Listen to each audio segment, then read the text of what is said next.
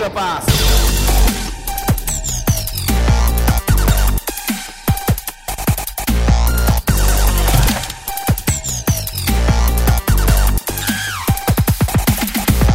皆さんこんにちは。エクストラパスポッドキャストです。ズボンです。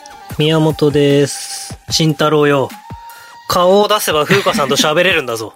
ああ、そういうことね。そういうことですよね。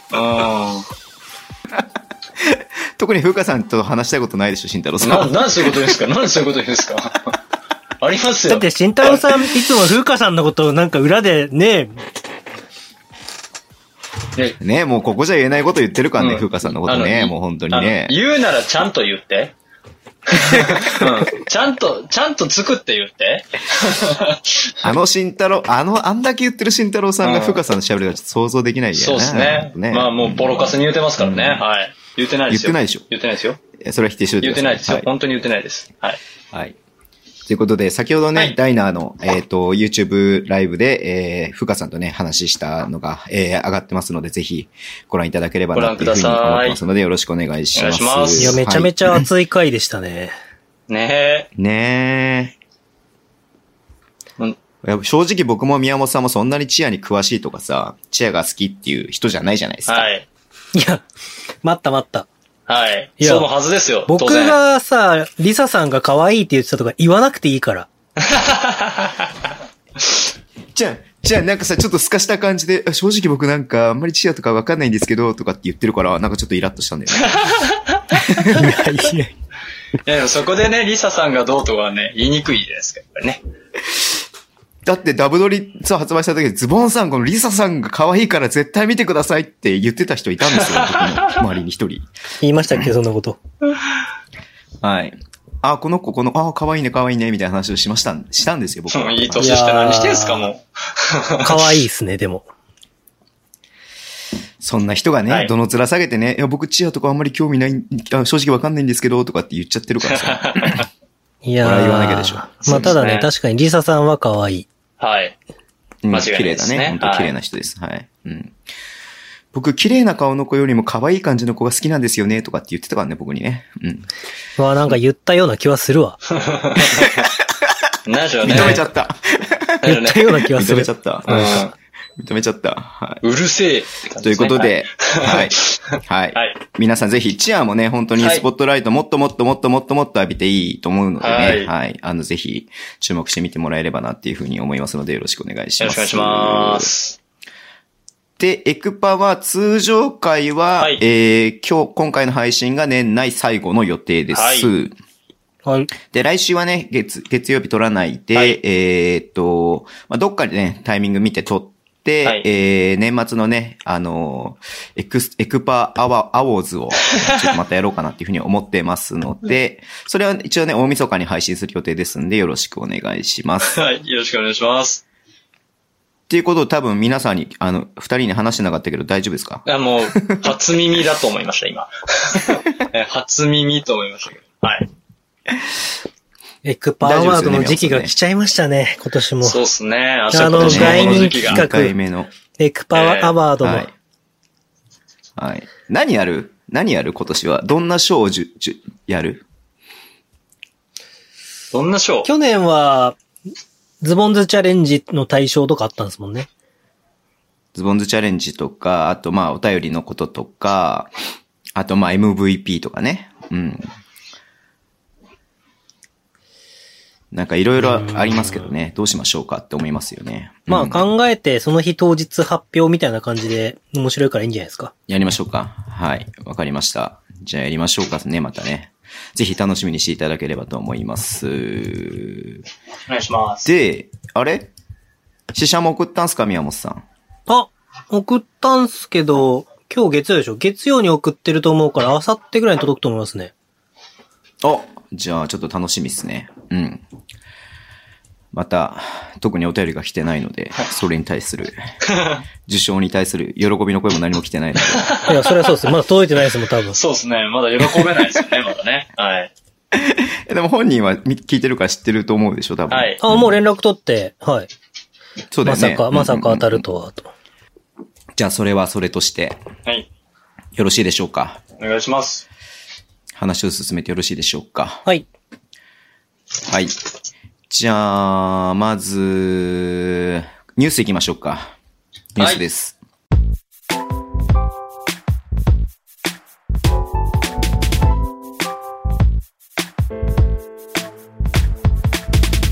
ニュースなんですけれども、はい、じゃあいきなりお便りいっちゃおうかな。うん。いきます。ズボンさん、宮本さん、慎太郎さん、こんばんは。キンキンキンと申します。インカレが終わり、特別指定やプロ契約ラッシュが始まりましたね。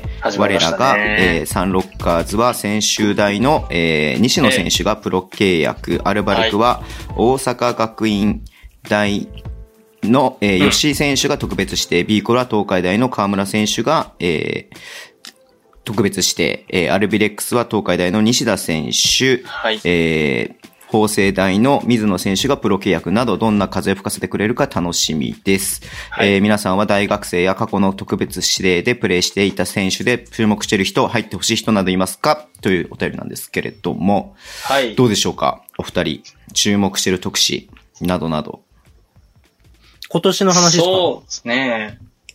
まあ過去でもいいんだけど、まずは今年ってことですね。まず今年の話かな。うん。僕は、はい。カンタくん。はい、カンタくん。いいですね。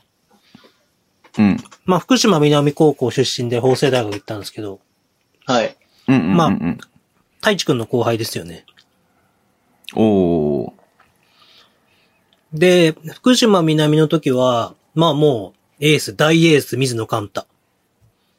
うんうんうんうんうん。っていう感じだったんで。まあ順調に、ただ大学は法政に行ったことによって3部に行っちゃったりとか、ちょっとその、うんうん、多分、なんて言うんだろう、ガツガツこう、やり合うみたいな環境にはなかなか入れなかった。うん。と思うので、なんか、うん、まあ、特別指定でずっと川崎とかいろいろ経験しましたけど、福島とか、それこそ。ああ、福島にもいましたよね、はいはいはい。うん。でもこう、ここから本当に彼の実力が試されるスタートラインに立ったのかなっていう気がしたので、うん、面白いかなっていう、楽しみだなっていう気はしますね。うん。うん。っていう感じです。なるほど。はい。まあ、慎太郎さんは？はい。まあ、なんでしょうね。いろいろ分かってて言うんですけど、うん、もう、河村選手にお金あげたらうん。もうさ、今日さ、確かにね。去年3円とかさ、河村選手で何歩ほど稼いだ、うん、確かにね。ねえ。うんだって、河村選手が来るってなって、いきなり超満員でしょ？そうだね。過去最多みたいな感じになってたもんね。過去最多になりましたよ。うんうん。だ特別選手ってやっぱりお金もらえないじゃないですか、アマチュア契約なんで。はいはいはい。うん。もうなんか、もうかわいそうじゃないですか。もうあれだけお客さん呼んで、ね、チームに貢献して。はい、確かに。はい。いわゆるその、なんでしょうね。NBA のルーキー、ドアマットチームにいいルーキーが行くみたいな、あるじゃないですか。うんうんうん、その選手目当てに、チケット代稼いでるっていうようなね、チームあるじゃないですか、やっぱり。NBA にも。うん。うん。もうなんかあげたいっすよね。ダメなんでしょうけど。そうね。ま、プロ契約はないのかな？ね、ないんですね、多分。まだなんか東海大、まあ1年生だっていうのもありますけど、うん。うん。アーリーエントリーでこうね。なんか、なんだろうね、はい、学校通いながら行けないのかね、川崎とか横浜だったら。いや、行けると思いますよ。行った方がいいと思いますし、うん。でも東海の選手はそういうのをやらないっていうパターンなんでしょ、うん、そうですね。うん、なんか通例としては。うん。そうですね。いや、多分これ、B コル、まあちょっとね、時期が半分しか観客入れないって話なんですけど、うんうん、もう、絶対チケット争奪戦ですよ。まあね、うん、これいるのも3月末までとかでしょ。そうなんです、そうなんです、そうなんです。期間限定だっていうのもあるし。いやー、まあまあ、他の特別性選手のねことをあれするっていうわけじゃないですけどね、スター性のある選手はなんかこうね、なるべく夢がある大学生でもエージェントついて、はいね、どこどこのスポンサーと契約してとか、まあ無理なんですけど、なんかそういうね、なんか夢が見れてもいいのかなと思うんですけどね。はい、それこそ大倉選手とかもついてる。スポンサー収入はありじゃない別に。うん。あれなんでしたっけスポンサー収入。いや別にだってバイトと一緒じゃんそれは。あ、まあ確かに。あれ大倉選手でしたっけ、うん、契約。この間スポンサー契約。大倉選手が A ベックス契約。大倉選手が失礼しました。そうですよね。うん。そう。なんかね、あってあげたいなと僕は思ってるんですよね。もう親心で。確かに。親心で、はい。うん。うん。なるほど。はい、まあ確かにどうなんでね。まあ、試合に関しては無給だろうけれども。そうですね。なんかグッズの売り上げのなんかね、そうそうそうフィーとかは入るのかなとか、なんかそういうのも気になっちゃうよね。そういう風に考えるとね。うん、レプリカとか絶対買う人おるやろうし。てか売れるし、うん、ガチャガチャでも出したら絶対売れるし、はい、うん、なんかリーグもなんかね、考えてあげたらいいのかなと思ってますけど。宮本さんちなみにどこに行くと思ってました？河村くん？河村くん。うん。いや弱いとこ行くなとは思ってました。弱いとこ行くと思ってた。アルバルクとか川崎はないなっていう。まあまあそうですね。うん。その彼も多分やっぱ頭がいい。選手なんで、はい。まあこういう言い方って嫌なのかもしれないですけど、多分セルフブランディングがすごく上手い選手、はい。だと思うので、うん、厳しい言い方しますよ。厳しい言い方をすると、去年3年で活躍できたのはおまけみたいなもんだと思うんですよ、はい、正直。うんうんうん。すごい選手だという前提のもとですよ、話は。はい。ただ、今年の大学リーグとかを見る限り、別にそのなんか河村がいるから東海が勝ったみたいな感じではない。てか、まあ、正直、確かにね。正直その東海がそんなにすごくいいバスケットボールをしたかっていうと、まあ、どのチームも試合の経験値があまりなかったっていうのもあるし、タレントで勝ったっていうところは正直でかいので。はい。だから、なんかまあ、正直河村選手はそんなにこう、生きてない。東海の中で。で、去年じゃあどうして、活躍をしたのかってなると、これは結構ルーキーあるあるだったりすると思うんですけど、はい、その選手がどんな選手かをみんな知らないから。結局じゃあストロングポイントが何なのか、あ、スピードが速いらしい。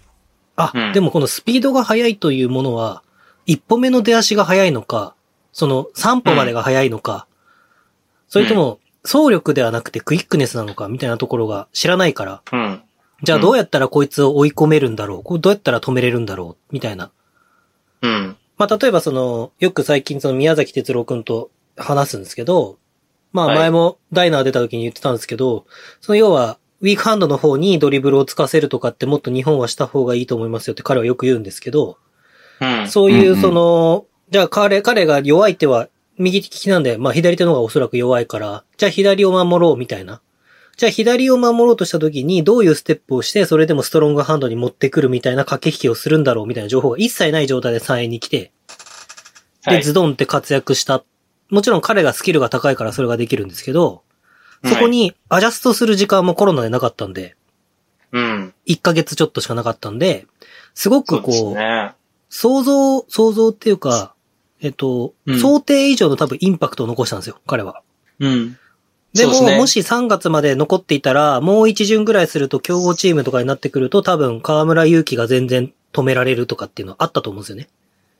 うん。なるほど、なるほど。それがなかっただけなんで、もしかしたら今シーズン B コールに来た時には、去年の3円でのプレーと、まあ大学でのリーグのプレーっていうのをちゃんとスカウティングをしてきて、相手も対戦してくると思うので、で、特使を選ぶ以上、高校はあんまり見ないけど、大学は絶対チェックしてるはずで、東海レベルであれば。はい。じゃあ彼がどういう風にすれば止められるのかっていうのを、ちゃんとプロ選手に伝えれば、ちゃんとプロ選手たちは止めてくると思うので、去年ほどのインパクトは残さないのかなとは思います。逆に言うと、そうですね。その僕の考えを彼には裏切ってほしいという気持ちもあります。うん。なるほど、なるほど。うん。そうですね。ルーキーあるあるですよね。うん。だから新外国籍選手あるあるでもあるかもしれない。ああ、そうそうそうそう。うん、なんかその、俺、ものすげえ外国籍だぞとか思ったけど、2年目とかになんかちょっと、あれなんか去年もっとすごかったよね、みたいな話になる。うん、のと似たような感じ。スカウティングされたら。うん。はい。うん。それちょっと思いますね。スカウティングは当然される。まあ、スカウティングされるってだけですごいんですけど、そもそも。うん、がっつり。うん。すごいんですけど、多分スカウティングされた後はどうするのかなっていうのは多分ここから一個壁ができてくるんだろうなと思っていて、はい。どうですかね。まだリーグ序盤で、あれいつまでだ ?3 月ぐらいまでですよね。3月ぐらいまでですね。ただ、あと、一番気になるのは、はい。名前忘れちゃったけど、はい。横浜のヘッドコーチ、フランスから来た、はい。はい。はい、アメリカ人。はい。彼が、どんな指導力を持ってるのかっていうのが、多分出ますよね。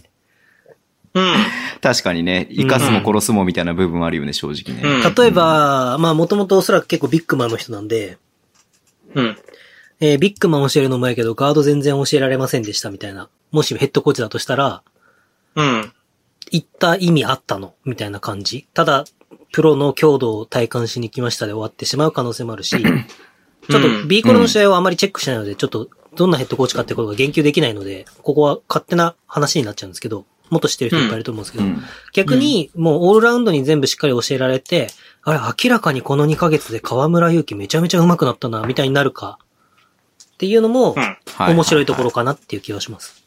うん。そうですね。そもそも B コル PG そう熱いですからね。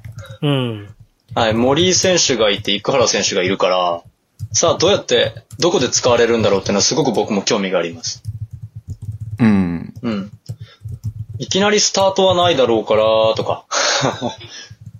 まあ、どっちかっていうと、2番手ガードとかで出てきて、ゲームの流れ変えるって方は彼は向いてるのかなって気はしますけどね。そうですね。うん。うん、ここ一番ちょっと2点取ってきてくれとか、ちょっと、戦略崩してくれとか、うん、そういう時には絶対いい活躍はできるんじゃないかなとは思いますね。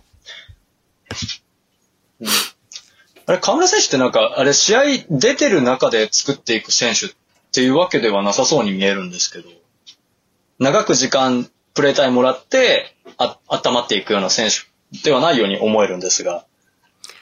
どうなんだろうね。みんなどこまで河村勇輝が好きなのかっていうのはあるんだけど、うん、はい。福岡第一で河村勇輝が特別だったのは、はい。スティーブ君がいたからだと思うんですよ、僕は。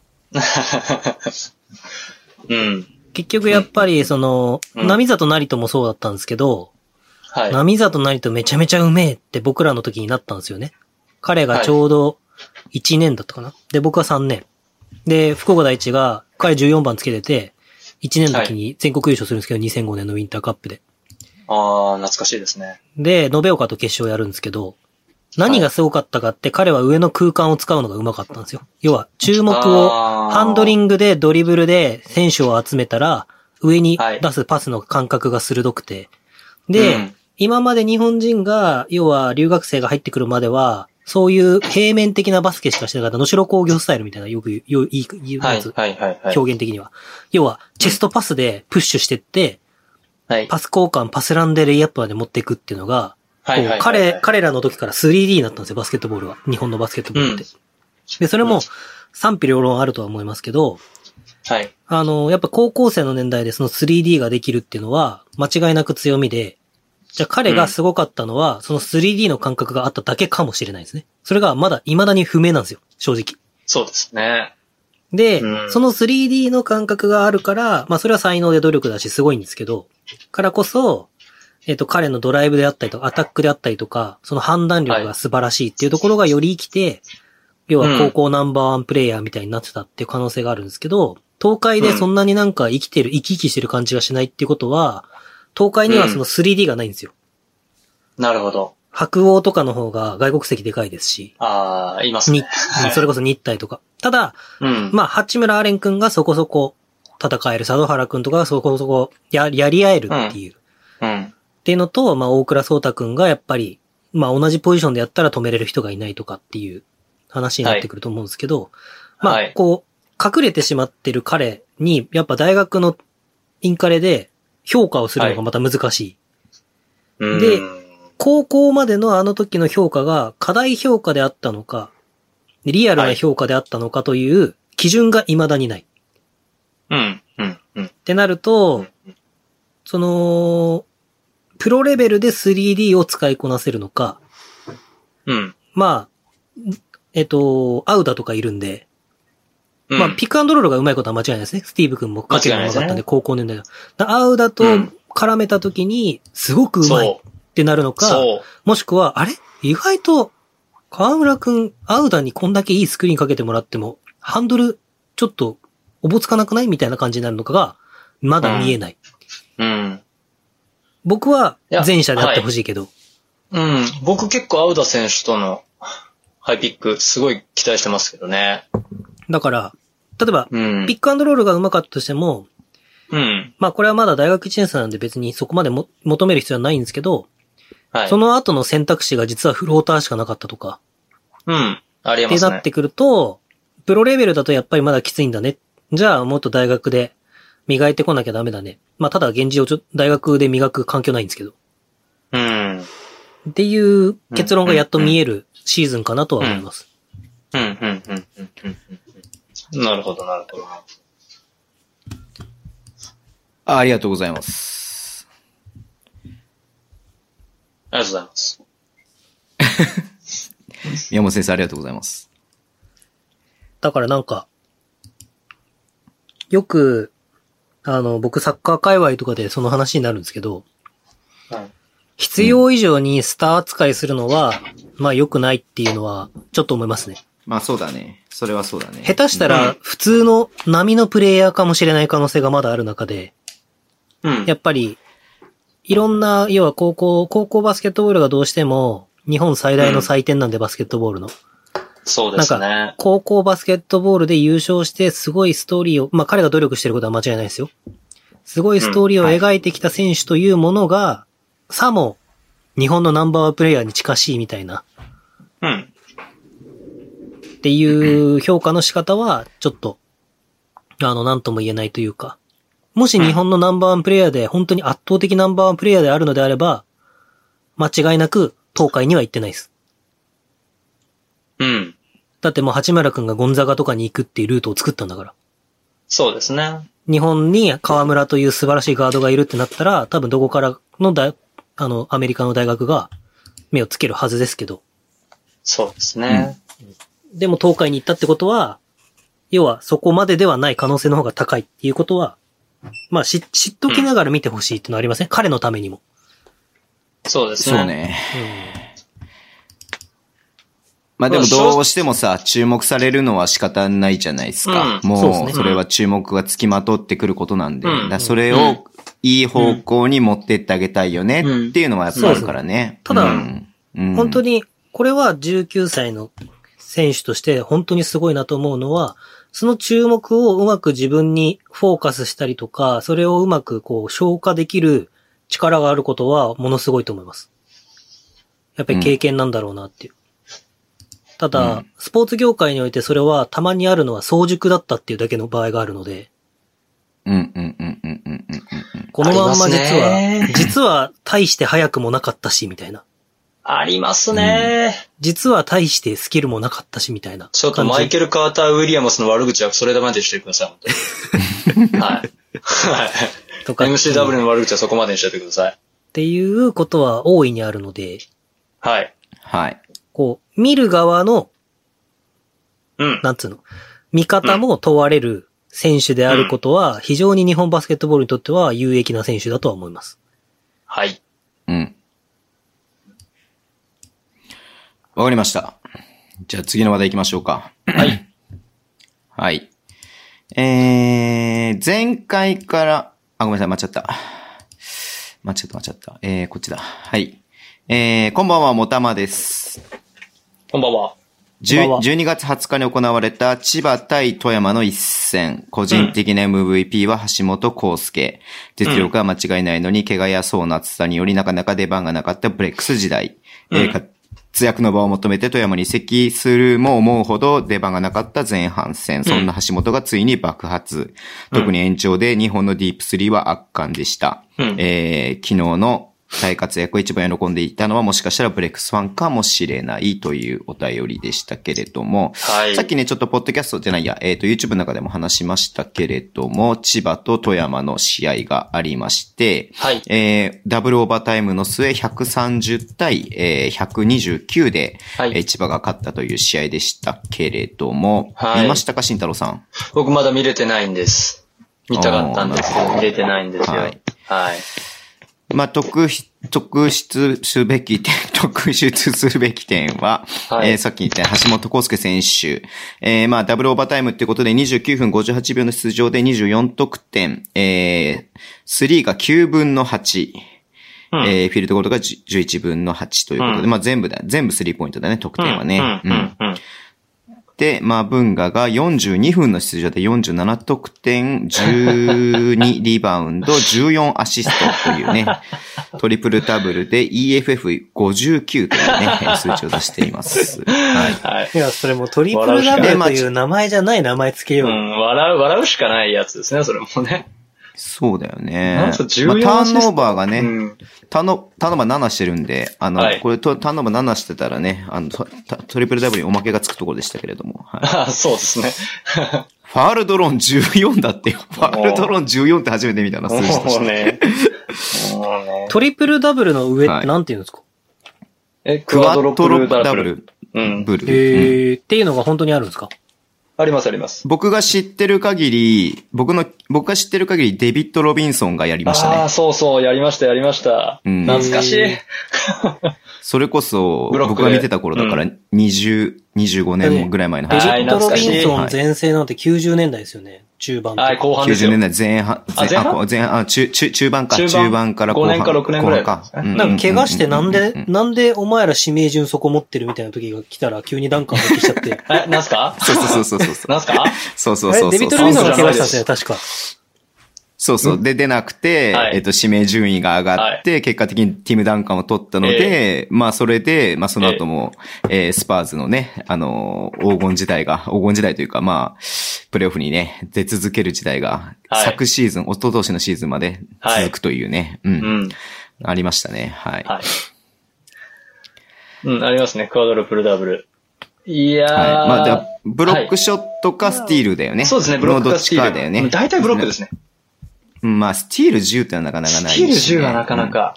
うん。スティール10する選手は、リバウンド10取らないからね、普通に。そうですね。そうですね。はい。うん。はい。いやまあ、ちなみに、まあ、文雅はブロックショットもスティールもゼロでした、この日は。はい。はい。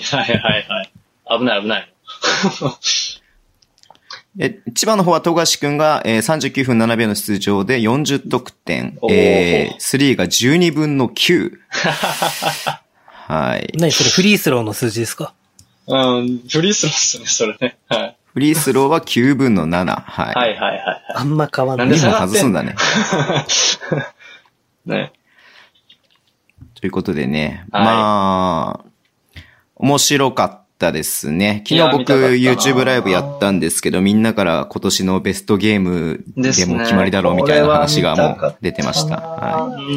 いや、例えばですけど、あのストーリー、YouTube でもちょっと言ったんですけど、ダイナーでも。あのストーリーで、湘北山王戦を書いたら興ざめしますよね。桜木がそんな漫画だから書けるんだよ、みたいなね。とか打って、シュート打とうとしたら、沢北がバチン手で入れて、ツーショット目を外すみたいな。はぁそうね。オーバータイムだとか言ったら、ちょっと冷めますよね、なんか。冷めるね。ここでサイズが3を打ってくるのかーみたいなね。確かに。なんでそこで3打ってくるのみたいなあったからね。川田は、あれですよね。一応彼、去年中盤までは5割ぐらいの確率で決めてますからね。そう。一応、うん。そうなんだけど、今まで一本も打ってなかったスリーを、超大事な場面でうまく沈めたんすよ。あれ何なんだろうね。うん。でも、多分千葉の戦術的には、サイズが打つというセットオフェンス的なものはないじゃないですか。あんま見たことないですね。だから、だって今シーズン初のアテンプトでしょ、確か。千葉で。そうなんですか？あ、そうなの？アテンプトもそうなの？その試合だけか、なんだ。でも、多分、だから、この試合は1分の1だからね。だからあそこは詰めていかなかったんでしょ、多分。打たないだろうみたいな判断で。はいはい、そうかな。あ、アテンプトはね、40してますよ、今シーズン。あ、うん、そうなんだ。40分の17してるんで。その試合初のアテンプトって言ったのか。うん、そうそう、この試合初めて。なんか見てると、なんか、まあ、ダンカンのインサイドゴリゴリで行ってダメならば、富樫に散らして、富樫がメイクして、みたいな感じが結構もう、最後それしかないみたいな感じになってたんで、うん、ダンカンのなんかフリースローがめっちゃ多かったんだよね。オーバータイム、1回目のオーバータイムで3本フリースロー打っていて、2回目のオーバータイムで4本フリースロー打ってるんで、ダンカンが。うん、わずか5分の間に。うんそんな感じの中、急にサイズが3打ったんで、はい、ここでサイズの3なのみたいな。うん。っていうのがすごいあったよね。はい。いや、面白い試合でした。うん、はい。橋本選手はもういい感じにストレッチしてきて、出来上がってきましたね、と。あれ、練習してるよね、うん、あの距離。めちゃめちゃ練習してる。多分、うん、コーナーに、悟真栄太と、水戸選手とか、上峰選手とかを置いとくっていう想定で、はいうんうんペイント開けるためにあのライン多分かなり練習しますよね。うん。NBA ラインで。多分。うん。で、ホーンズかなんか立ったとしても、そっからスクリーンもらって外に開いてディープスリーとか絶対もう、うん、やるもの、やってるものっていう。で、うん、多分、もう、小野さんがそれを見越した上で、多分、マブンガとか橋本は、はい、そこではプレッシャーがないっていうところでそのラインを練習させますよね、間違いなくあれは。間違いないですよね。いや、すげえわ。うん。いや、ぜひ、新田さんも見てみてください。結果知っちゃってから見るとね、あれかもしれないけれども、僕は生で見てたんで、もう鼻血出そうになってましたけれども、興奮しすぎて。はい。見たいですね。橋本選手、絶対いい選手だもん。国際試合とか見てても。うん、間違いないですもん。本当に。そう。まあ、あのサイズでね。まあ、本当まあ、マブンガがね、ああいうポジションできるから、そうそうそうそう。橋本選手がああいうことをできるっていうのがね、前提としてありますよね、本当にね。そうですね。うん。受けられるっていうところがあるし。ただ、ディフェンスがいいんですよね、ディフェンスがね、やっぱりね。うん。ちょっと注目して見てみますね、今度。うん。なんかありますか、ニュース。あれ大丈夫ですか？今話題の、ザ・エレクトリカル・パレーズの話はしなくて大丈夫ですか？何それ？ご存知ないですか？はい。おっと、これ、慎太郎さんエンディング側に持ってこようと思ってたネタを急遽前に持ってきた説あるぞ、これ。違う。もうニュースのコーナーで、他にないですかって言われたら僕が何そのニュースみたいなのぶっ込むっていうのがもうなんかこう、僕の中でルーティンになってきてる、ね。オカルト的なね。これね、全然オカルトじゃないんですけど、ニューヨークっていう芸人さんが、いてはるんですけど、吉本の。知ってる。うん。そのチャンネルで2時間の映画やってるんですよ。映画を配信してるんですけど、ある、当時間違いなく存在したお笑いグループをドキュメンタリータッチで追いかけるっていう。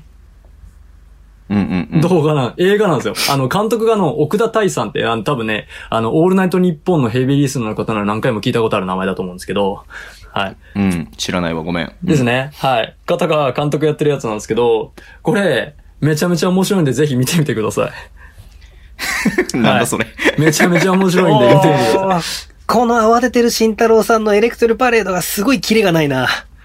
いや、まあ、やめてくださいよ、はい、ちょっともう、探り探りなんですから、もうまあ、ニュースとしてね、先週ちょっと話しましたけれども、はい、ダブドリさんがついに、ボリューム10の発売の見込みが立ったということで、はい、1月22日、ボリューム10発売らしいです。おめでとうございます。おめでとうございます。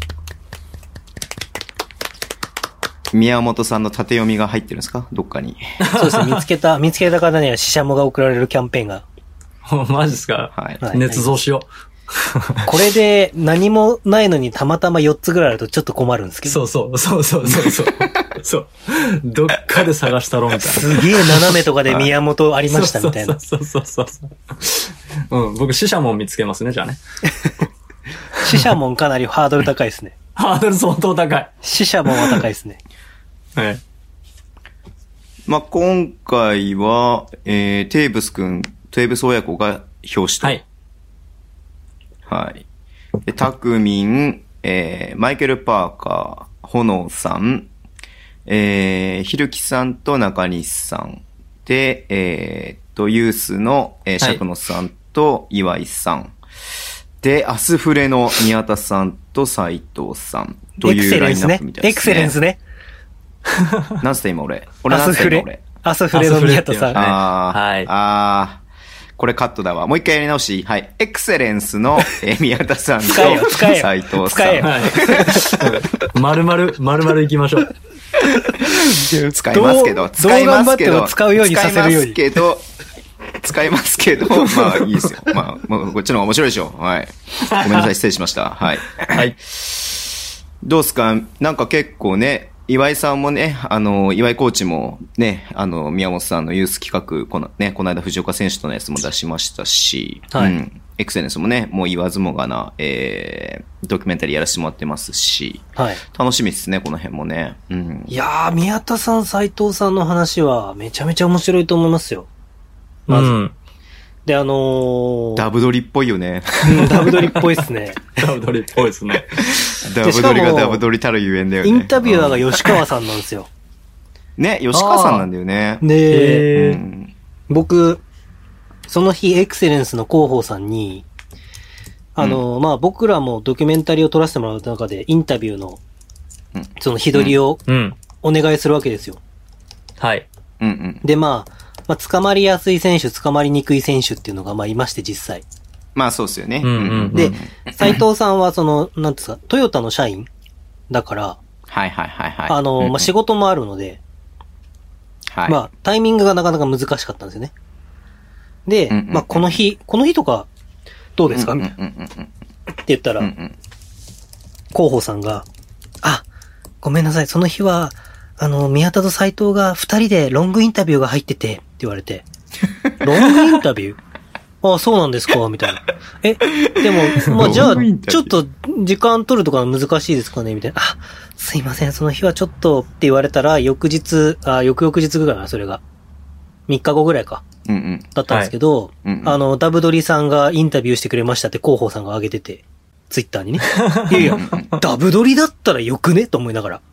なんか、その、インタビューをやらせてくれとかじゃなくて、その日、斉藤さんのインタビュー撮らせてるじゃなくて、はい、ダブドリだったらダブドリって言ってくれてよくねっていう。はい。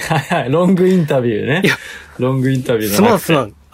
君知らんかもしれんけど、僕2回出てるから、みたいな。宮本さんが2回出てることを知らなかったんだよ、広報さんは。まあ、それは100歩譲って、100歩譲っていいですよ。別に僕有名人でもないし、はい、まあ読む時間ないでしょうし、忙しいからね、広報さん。いや、にしてもさ、僕、あなたと初めて会った時、ダブドリっていう T シャツで行って、石田ヘッドコーチが、あ、ダブドリの人だって言ってたじゃんって。知らんわー。っていう、そのくだりがあるわけですよ。はい。わざわざ。広報さんが悪いんじゃなくて、宮本さんが、もうちょっと頑張りましょうってことですよ。まあそうですね。そうですね。で、なんなら、まあ吉川さんと、まあ面識があるっていう話も、してる中で、もう、まあ逆に言うと、どれだけエクセレンスの広報さんが信頼を置ける人かって話ですよね。どれだけ出しちゃいけないタイミングの情報は出さないかってことですよね。だってもう、別に僕に言ったところで、はい。いや、大柴さんともレオさんとも面識があって、吉川さんとも面識があって、まあ下手したら、僕は正直知らなかったんですけど、エクセレンスで宮田さん、斉藤さんが撮るってことも知らなかったし、吉川さんがインタビュアーってことも知らなかったんですけど、もしかしたら知ってるかもしれないじゃないですか。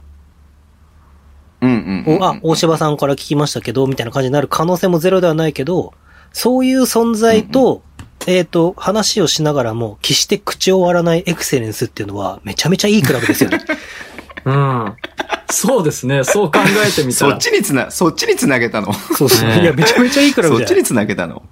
思わない？守秘義務ね。守秘義務。はい。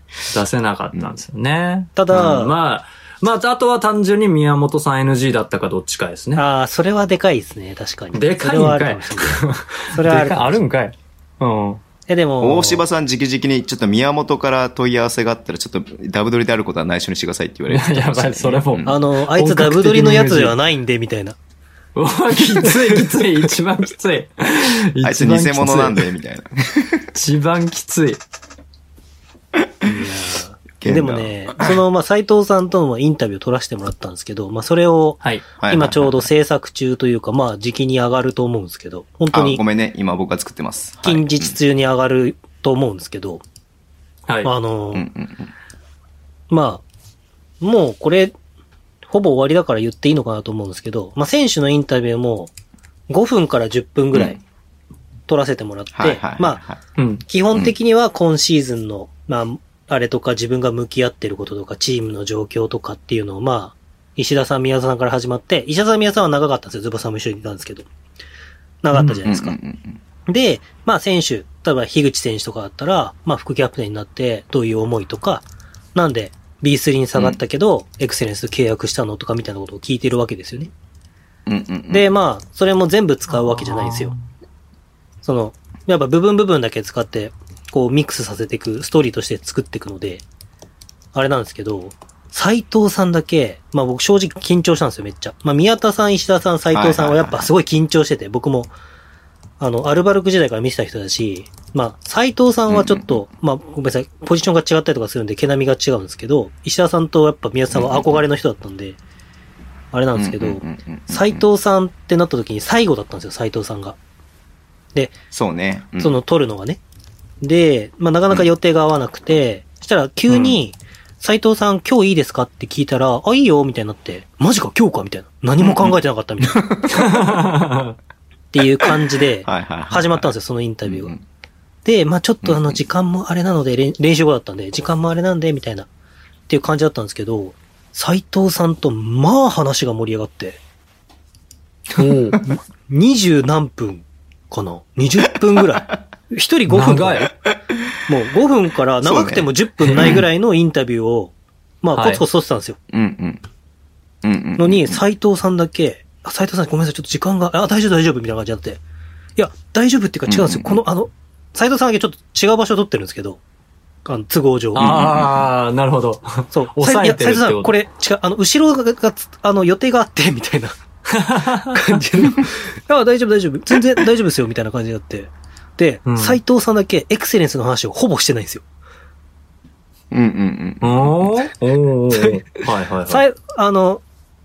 まあ、楽しみにしててもらえればと思うんですけど、斉藤さんだけ僕と斉藤さんが思ってることをただベラベラ喋ってるだけなんですよ。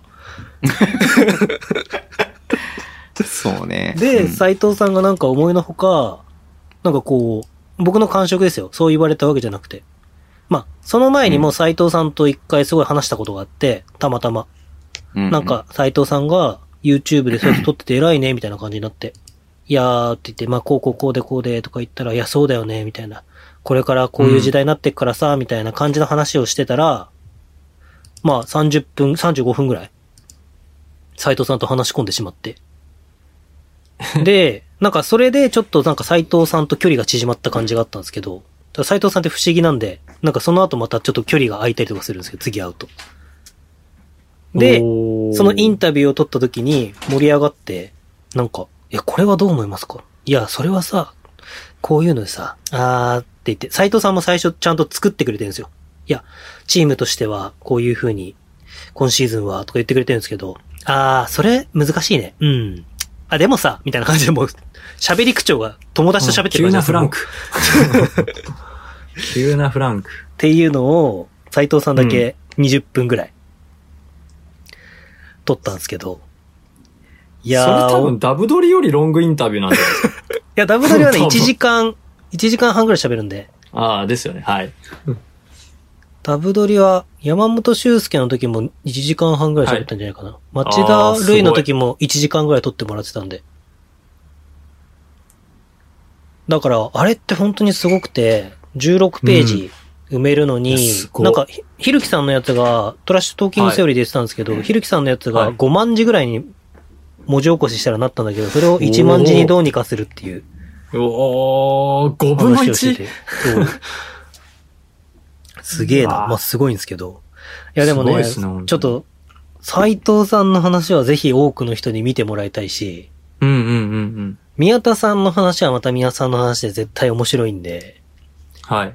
宮田さんもね、ほんとなんか、なんつうんすかね、かっこいいっすよね。ほんとなんか、すごい、こう、真面目な、しっかりとした部分もありながら、すごい少年のまんま育ったみたいなところもあるんで、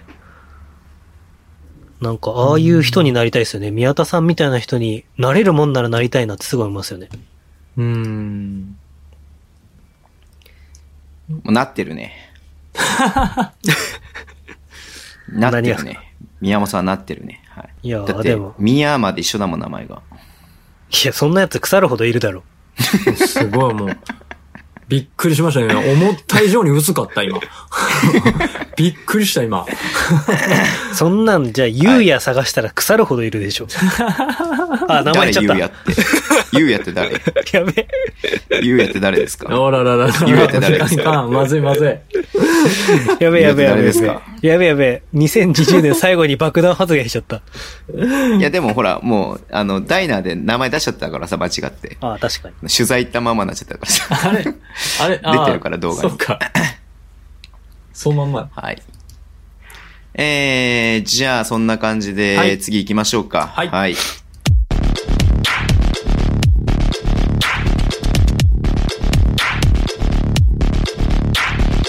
エクパーティー。よいしょー。はい。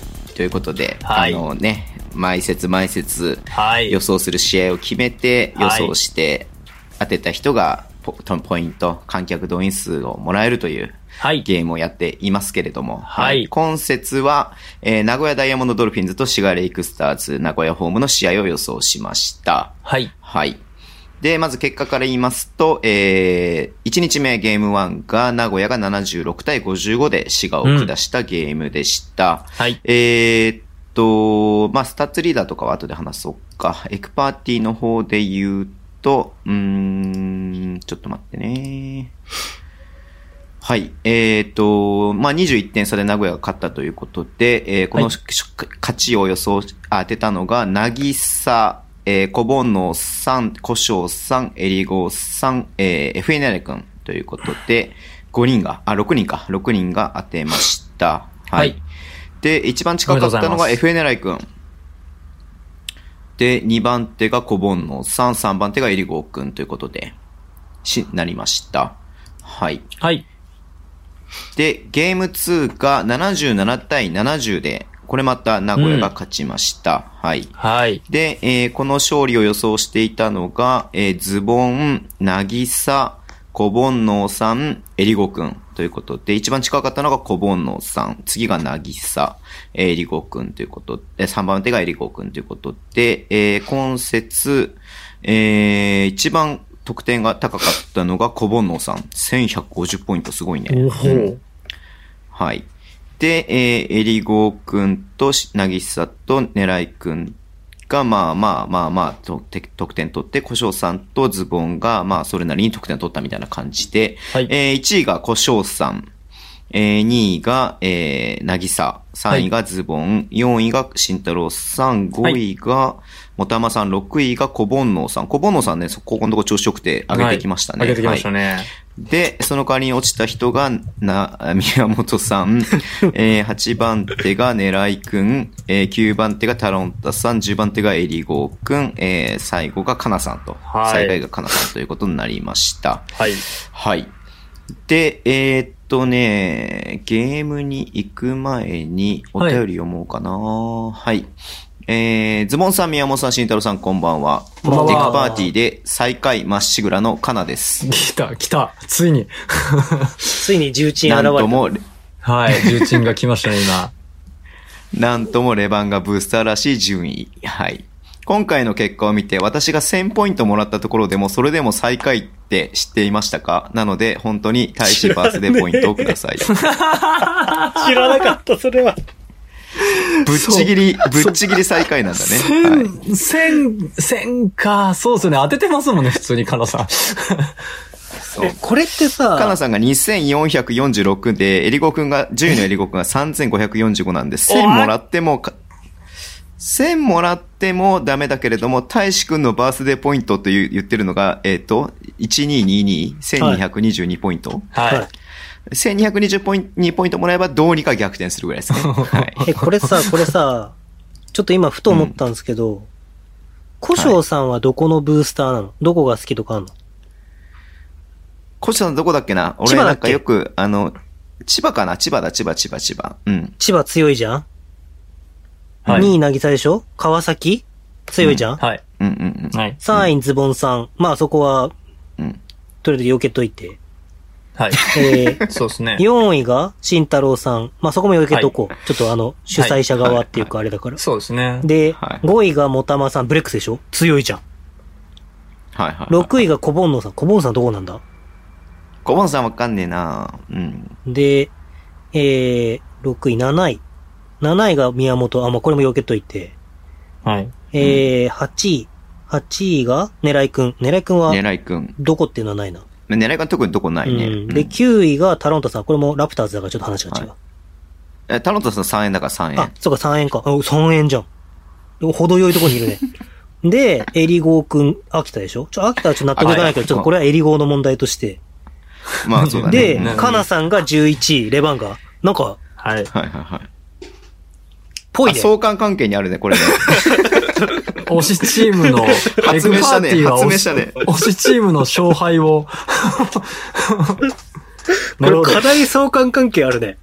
これは判明したね。これなんか、やっぱその、なんつうんだろう。わかんないけど、仮説として、興味の範囲とか、他チームを見る目とかっていうのが多分、あるのかもしれないね。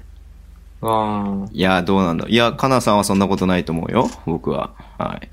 まあ、やっぱりね、勝ち方を知ってるってことじゃないですか。ああ、確かにそれはあるかもしれない。うん、勝ち方を知ってる。ブースターも負け癖がついてんだよ。言うてもうたからな。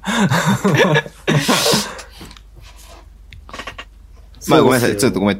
お便り途中なんでまだ読みますね。はい、お願いします。はい、まあ、ボーナスなんてもらわなくても最終的にぶっちぎりで優勝する予定だから今の最下位という貴重な瞬間を楽しみます。なるほど。上位で笑ってるみんな。なるほど。これなんかレバンガはこれからだよねって言ってるような感じと聞いてしますね。いや。フラグがすごいですけども。はい。上位で笑ってるみんな、こいつに抜かれないなと思ってるみんな、ポジティブ人間の底力を見てろ。はい。愛する大志くんハッピーバースデーということで。はい。おめでとうございます。いやー、ね、大志くんハッピーバースデーだったんだね。ハッピーバースデーの日に配信される予定です。そうだね。はい。はい。12月22日が誕生日。22日、はい。で、はい、おめでとうございます。いくつになったの？34っすね。34か。うん、はい。で、12月21日が長谷川昇の誕生日ですね。はい。バスケットボールの誕生日ですね。はい。うん、ああ、そう。はい。この後。すごいな。YouTube でも言ったけどさ、ほんとすごいね。バスケットボールの日にさ、生まれるとかすごくない？すごいっすよね。いや、僕、それで今日ちょっと考えたんですよ。ちょっとエクパーティーのタイミングだから、ちょっと違うのかもしれないんですけど、ちょっと新コーナー作ろうかなと思って。うん、あれでしょ？今週の長谷のボートでしょ？いや、今週の長谷ボノートは、またただそれをエンディングで使おうかなと思ってるんですけど、はい。誰からも触れられずに多分、本人には怒られる気がするんですけど、うん、ちょっと新企画を来年から作ろうと思ってて、お便りを募集しようと思って。いや、この配信はだってお便りないから、お便りを募集しようかなと思って。去年っていうか、それこそなんかアワード的なやつでさ、神様、仏様、川辺様でめちゃめちゃお便り来たじゃないですか。やっぱ、そういう、なんかピンポイントなものが足りないんだなって思ったんですよ。ああ。こういう、ね、そう。的を絞りやすい。そう。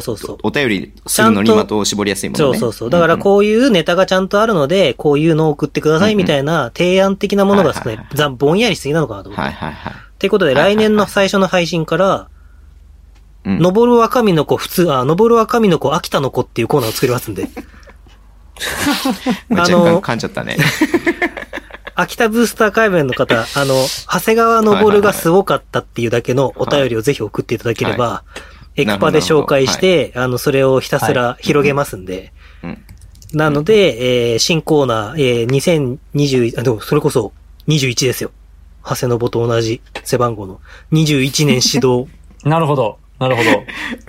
登るは神の子、秋田の子。全然なるほどじゃないよ。長谷登の年だということですよね。だから21年スタートの、21年は長谷川登の年なので。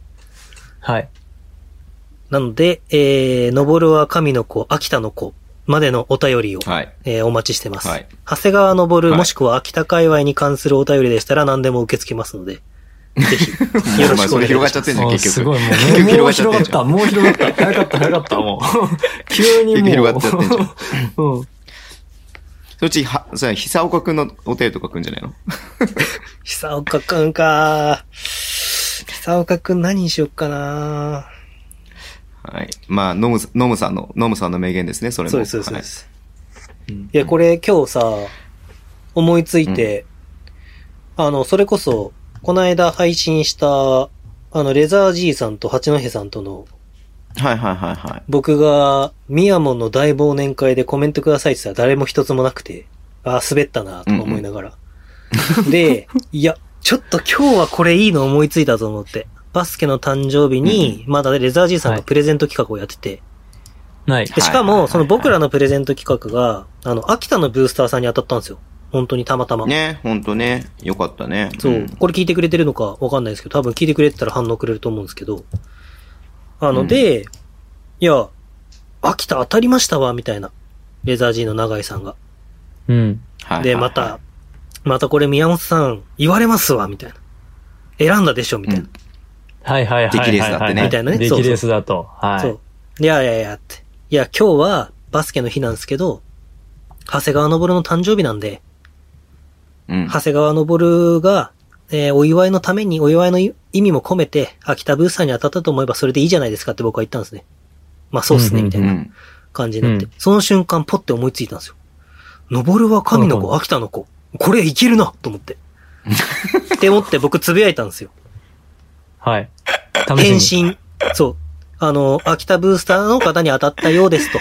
こりゃもう、はい、バスケの日だから、長谷川登のお祝いも兼ねて秋田ブースさんに当たったんですね。これは運命だったんですね。みたいな感じのツイートをして、いやいや、はい登は神の子、秋田の子ってつぶやいたら、いいねをしてくれたのはレザー G さんだけでした。はい。今見たところ、2いいねしかついてないです。あ、もう一人増えてた。ありがとうございます。2いいねしかついてないです。もう一人誰かわかんないですけど。2いいねのコーナー強行するということでよろしいですよね。大丈夫なんですよね。2いいねのコーナーが多分来年のエクパーアワードではもう涙ちょちょぎれるような投稿で、今年の登るは神の子、秋田の子のコーナーの最優秀お便りはみたいな感じでもう涙が止まらないコーナーになってますので。なるほど、なるほど。はい、ノミネートの段階でもね。そうです、そうです。宮本さん今1667人フォロワーがいるんで、1665人はいいと思わなかったってことですね。そうですね。まあ単純計算するとそうですね。すごい計算ですよ、それ。怖い怖い、その計算。行きましょう。最近すげーエクストラパスとしてはそこ行きましょう。すげえ級でフォロワー減ってた最近。なんで？今日、風花さんとライブ配信します、みたいなの出た瞬間から何人か減って。で、その前にモニカさんがゲストですみたいなこと言って、配信終わってからまたすげえ減って。はい多分これは、なぎさファンからの、なんか、こう、なんだお前はもう、なぎさを応援してないのか的な、あれの現れなのかなと僕は受け取ったんですけど。そうだね。多分、もう、なぎさが多分、ポコチャで宮本さんフォローしてる人はフォロー外してくださいって言ってるのかもしれないね。ああ、なるほどね。共演 NG だから、ダイナーで今、なぎさと。そう。共演できるんですよ。明日多分配信する、はい、あの道場の渚は可愛いんで見てあげてください。ああ、はい、ぜひ見てください。はい。今の道場っていうのでちょっと思ったんですけど、はい、最終的に困ったら渚が道場で道場みたいなことは言わないでくださいよ、絶対に。ひどいな、それ。マジひどいな。今思いついたから言った感が半端ないな。いや、なんか困りに困った結果、なんか噛んでもダメだし、噛んでも絶対カットしてくださいよ、それは。いやー、でもね。まあ、そんな感じで。ちょっと俺のツイッターが今おかしくなった。大丈夫か？オッケーオッケー。はい。大丈夫ですか？はい、まあ、じゃあ、登るは神のパーティーの話をしなきゃですよ。はい。はい、お願いします。はい。それはまあ、じゃあ、大々的に募集したいと思いますので、はい、年明けたらね、はい。でも今回、ごめんなさい。それだけ、今回に限っては、神様、仏様、川辺さんに関しては、当時僕、川辺くんと面識なかったんで、やりとりをさせてもらうようになった時に言ったんですよ。いや、実は、神様、仏様、川辺様っていうコーナーがあって、つって。まあ、全力で苦笑いでしたけど。いえ、まあ、そうでしょうね。うん、ただ、今回の、登るは神の子、秋田の子に関しては、下手したらこれ、長谷川登るから投稿来ますよ。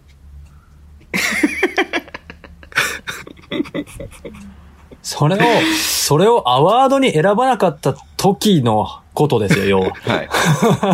今のは、僕と慎太郎さんが全力で苦笑いでした、ね。はい。わかんないですけどね。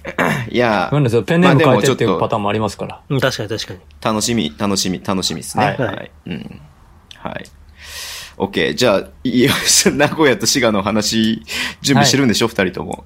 話さなきゃでしょ、これ。はい。はい、まずゲーム1が、まあ、名古屋がね、21点差で勝ったゲームだったんですけども、名古屋スタッツリーダーが、はい、まあ、でも分散されてますね、結構ね。斎、うん、藤匠、ジャスティン・バレが13得点、レオ・ライオンズが14得点。で、ジャスティン・バレ15リバウンド。うん、すごいね。匠が8アシストっていう感じです。で、滋賀の方は、オクテウス21得点。はい、あと、ジョーダン・ハミルトン13得点、ブラント11得点という感じですね。はい。はい、まあ、印象として、まあ、両日、ゲーム2の方もちょっと言ったか、ゲーム2は、名古屋の方が、バーレル19得点、タクミン15得点、ライオンズが12得点。はい。で、滋賀の方が、ハミルトン18得点、オクテウス16得点っていう感じですかね。うん。うんまあ僕なんか特になんか細かい部分で感想はなくて、はい、まあ滋賀が思った以上に良くなかったかな、期待よりも良くなかったかなっていう印象の試合でしたね。両方、特にゲームは。すげえ名古屋が良かったっていうよりも滋賀どうしたみたいな感じ。そう。どうしちゃったんだろうっていう感じでしたね。僕結構滋賀と、まあ、ツイッターにも書いてるんですけどね、名古屋と滋賀相性いいかなと思って、滋賀の連勝をちょっと予想したんですけど。そうだ、挟んでいいですか、慎太郎さん。はい、どうぞ。ちなみに宮本さんも慎太郎さんも滋賀の2連勝を予想しておりました、このゲーム。はい。はい。はい。はい。そっからスタートしましょうか。はい。はい。うんなんで滋賀かっていうと、僕は、お互いにこう、スリーポイントのシュトの割合ですね、が高くて、で、さらにですね、スリーポイントの、相手の得点の割合が非常に低かったんですよ。まあ、逆に言えば滋賀はインサイドでやられてるっていう話なんですけど、じゃあ、同じスリーポイントチーム同士なのであれば、相性はいいかなと。で、滋賀はリバウンドを取れてるんで、これは意外と相性いいんじゃないかと思いました。はい。数字的に言うと。はいはいはい、うん。なので、と思ったんですけどね。はい。ねえ。いや、これね、ちょっとね、ちょっとね、見てて、ちょっと途中ももう辛くなってきて、見てて。やっぱりね、数字的に言うとね、2点の1試合目とか特に、2点の得点の割合が、2点のシュト割合ですね。アテンプトの割合が、名古屋 65% ぐらいあるんですよ。うん。ほう。もうだから全然スリーポイントチームじゃなかったんですね。で、そうなると、それ、はい。強いところでなんか勝てるところで勝ちてきたみたいな感じの。はい。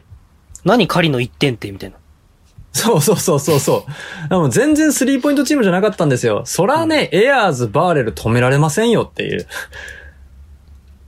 話になってて、エアーズ8分の5ですからね、2点。ほう。いや、ね、それはちょっと止められ、で、3-2 のゾーンとか引いちゃうと、で、コーナーに引っ張られたら中にエアーズ飛び込まれたら、じゃあ誰止めるのって話になっちゃうんで、ちょっと1ゲーム目はそこでやられてしまってたかなと思いますね。まあ、スリーポイントが全然入んなくてっていうのもあるんですけどね、シガが。スリーポイント入んなくて、で、前半で全然入らなくて、後半はオープンだよっていうシチュエーションでもちょっと躊躇してドライブ行って、詰められてしまったりとか。まあ、シガは、今年のシガは、やっぱまだそこの若さみたいなのありますよね。ありますね。入んないと、打つチームなんだけど、入んないと、ちょっとこう、もう、入んないみたいな。崩れちゃいましたね、完全にね。で、点取れるところは、あれですね、ハミルトン選手、オクテーブ選手だけになってしまって、で、ハミルトン選手はファールがかさんでしまって、出られなくて、オクテーブ選手頑張るけど、結局その、オクテーブ選手が出てるときって、ピックアンドロール入るときって、トングー選手がピックアンドロール入るんですよ。ピックかけるんですけど、でも、そうなると、トングー選手の得点能力が残念ながら低いので、二人でオクテーブ選手守ればいいやって形になるんですね、どうしても。オープンでもパスが来ないんですよ。僕、来たら、まあ、一人。その、想定外があったのが、今川選手が脳震盪でいなかったっていうのが。まあね。だからその、トングー選手どうこうっていうわけじゃないんですけど、意外と最近今川選手が、こう、頑張り続けた結果、結構フィットしてきてて、結構いい仕事をし始めてきたんですけど、で、どっちかっていうと、トングー選手はそのさらにつなぎみたいな感じだったんで。その今川選手いなくてそこをトングー選手が賄うってなると、ちょっとそれは重荷かなっていう。そうですね。まあ、失礼な言い方だけどね。ちょっともうノンシューター扱い、インサイドでもノンシューター扱いされてしまっていたので、ちょっとかわいそうだったなーってなって、どっちも。それで攻め手がなくなって20点差。で、2日目もまあ同じような展開になって、だなーっていうイメージなんですけど、二日目すごいですよ。二日目ですね。二日目すごいですよ。シが2点 32%、3 28% でも7点差ですからね。よくないね。それでも7点差で、7点差なんだ。何で詰めたんだ、それは。フリースローと、で、ペイントの割合も 38% しかないんですよ。38% しかなくて、それ以外が、そもそも2点の割合、ペリメーターとかですね、ペリメーターとか、そっちの方が多くて、で、スリーポイントのアテンプトが 45% あるんですね。でもあれだね、フィールドゴールの差が30もあるんだね。そう。で、フリースロー取って、で、オフェンスリバウンド 35% 取れてるので、シガが。なるほど。そこで純粋なシュート本数と、フリースロー。これでちょっと、これで、パーセンテージの悪さっていうところを巻き返したのかなっていうところはありますね。獲得率 35% はすごい。スリーポイント39本打ってんだもんね。そうなんですよ。もう振り切ったなと思います。まあ、それでいいと思うんです、正直。まあ、シガはね。それで俺もいいと思うな。まあ、ただそれが入らなかったっていうところですね。そうですね。なんで、逆に言えば入らなくてもここだけ、これまでだけできるっていう。そうなんですよ。これ3割3分あったら全然話違いますからね、シュート。入んなくて。そうね。だからあと2本入ってればってとこだよね、本当に。入んなくて70点取れるんであれば打ち続けた方がいいってなりますからね。そうなんですよ。これで間違ってないんです、僕は。思うんです、これで。戦い方としてね。もう振り切っていいかなと思ってます。宮本先生はどう見ましたか？いや、僕は正直ごめんなさい。ただ、ズボンさんにまだなんで送ってくださいって言われて、やべえ忘れてたって思って送った理由は、シガが好きだから。っていう。滋賀が好きだね。うん。ただなんか滋賀好きだよね、昔からね。滋賀と名古屋がやった時に、なんか大差で滋賀が勝つってイメージは湧かないなと思って。なるほど。僕も本当に僅差で落としたね。もうワンポゼッション差で落としました。そう、僅差でまあ滋賀が勝って、まあ試合としては盛り上がるかなみたいな。うんうんうんうんうん。っていうだけのただ、うん。発想だったんですけど。うん。ただなんかこんなにダメだとはちょっと思わなくてちょっとショックでしたね。そのゲーム1が特に。うん、はい。でも、そのゲーム1を、あれするまで、その今川選手が出場しないってのをちょっと正直知らなかったんで。はいはい。そこの情報。あれ当日出たんですか？ちゃんと拾えてたら拾えたのかもしれないですけど。僕拾えてないです、全然そこは。でも、前日の夜拾えてないです。最近その滋賀において今川選手の重要性っていうのが結構増してきてて。うん。だからその、やっぱオクテウスと来るときに、アンガス・ブラントだけがやっぱりゴール下だから、あのチームは今現状。はい、その、はい、アンガス・ブラント分をどれだけ賄うかっていうところは今、実際今川選手は結構賄えてると思っていて。で、まあその、ただタイプとかもあるので、まあ確かにそのプラスアルファトングー選手が後ろに控えてて、ちょっとこうまたそこで、この彼だけが、こう、そこだけをやる仕事みたいな感じで出てくるから、そうですね。その二人で賄ってるっていう感じがあったんですけど、なんか、なんつうんだろうな、こう、ね。ポタラする前に戦闘能力合わなかったみたいな感じですよね。うん、デブなゴテンクスできたみたいな感じのなんか。合わなくて、はいはいはい、はい。なんか、そういう感じのなんか。まあただ、そういう意味ではゲーム2はそこに対してうまくアジャストできたのかな。まあトングー選手もその試合に長く出たことによって、うん、まあこういうことをちゃんとやらなきゃいけないな的な感じになったのかなとは思うんですけどね。うん。うん。ただ、そのスタッツにはならないとこなんですけど、そういう結構重要な役回りをしてる選手が実は結構滋賀は大切なので、僕はその村上俊斗選手をかなり推してますけど。はい。でも、やっぱりその村上俊斗選手がやっぱもっと活躍していくためにも、実は結構今川トングあたりが重要な要素ではあるっていうチームでは。あるし、やっぱ外国籍気持ちよくプレーさせるためにも、またそこが大事っていう、うん。ところがあるチームなんで、うん、ちょっといないのは想定外すぎましたね。うん、いないのって言っちゃいましたもん、見たとき。うん。いや、村上選手僕も好きですよ。すごい効率いいんですよね。俊斗くん、読みました？青春と読書、皆さん。ああ。今日。ジャンプのね。青春と読書、そう、集英社の青春と読書ってやつは昨日か今日か、はい、リリースされて、今回第9弾かなが、はい、スラムダンク奨学金の選手たちの、ロングインタビューが載ってるんですよ。うん、で、今回の特集が7期生の村上俊斗くんで、はい。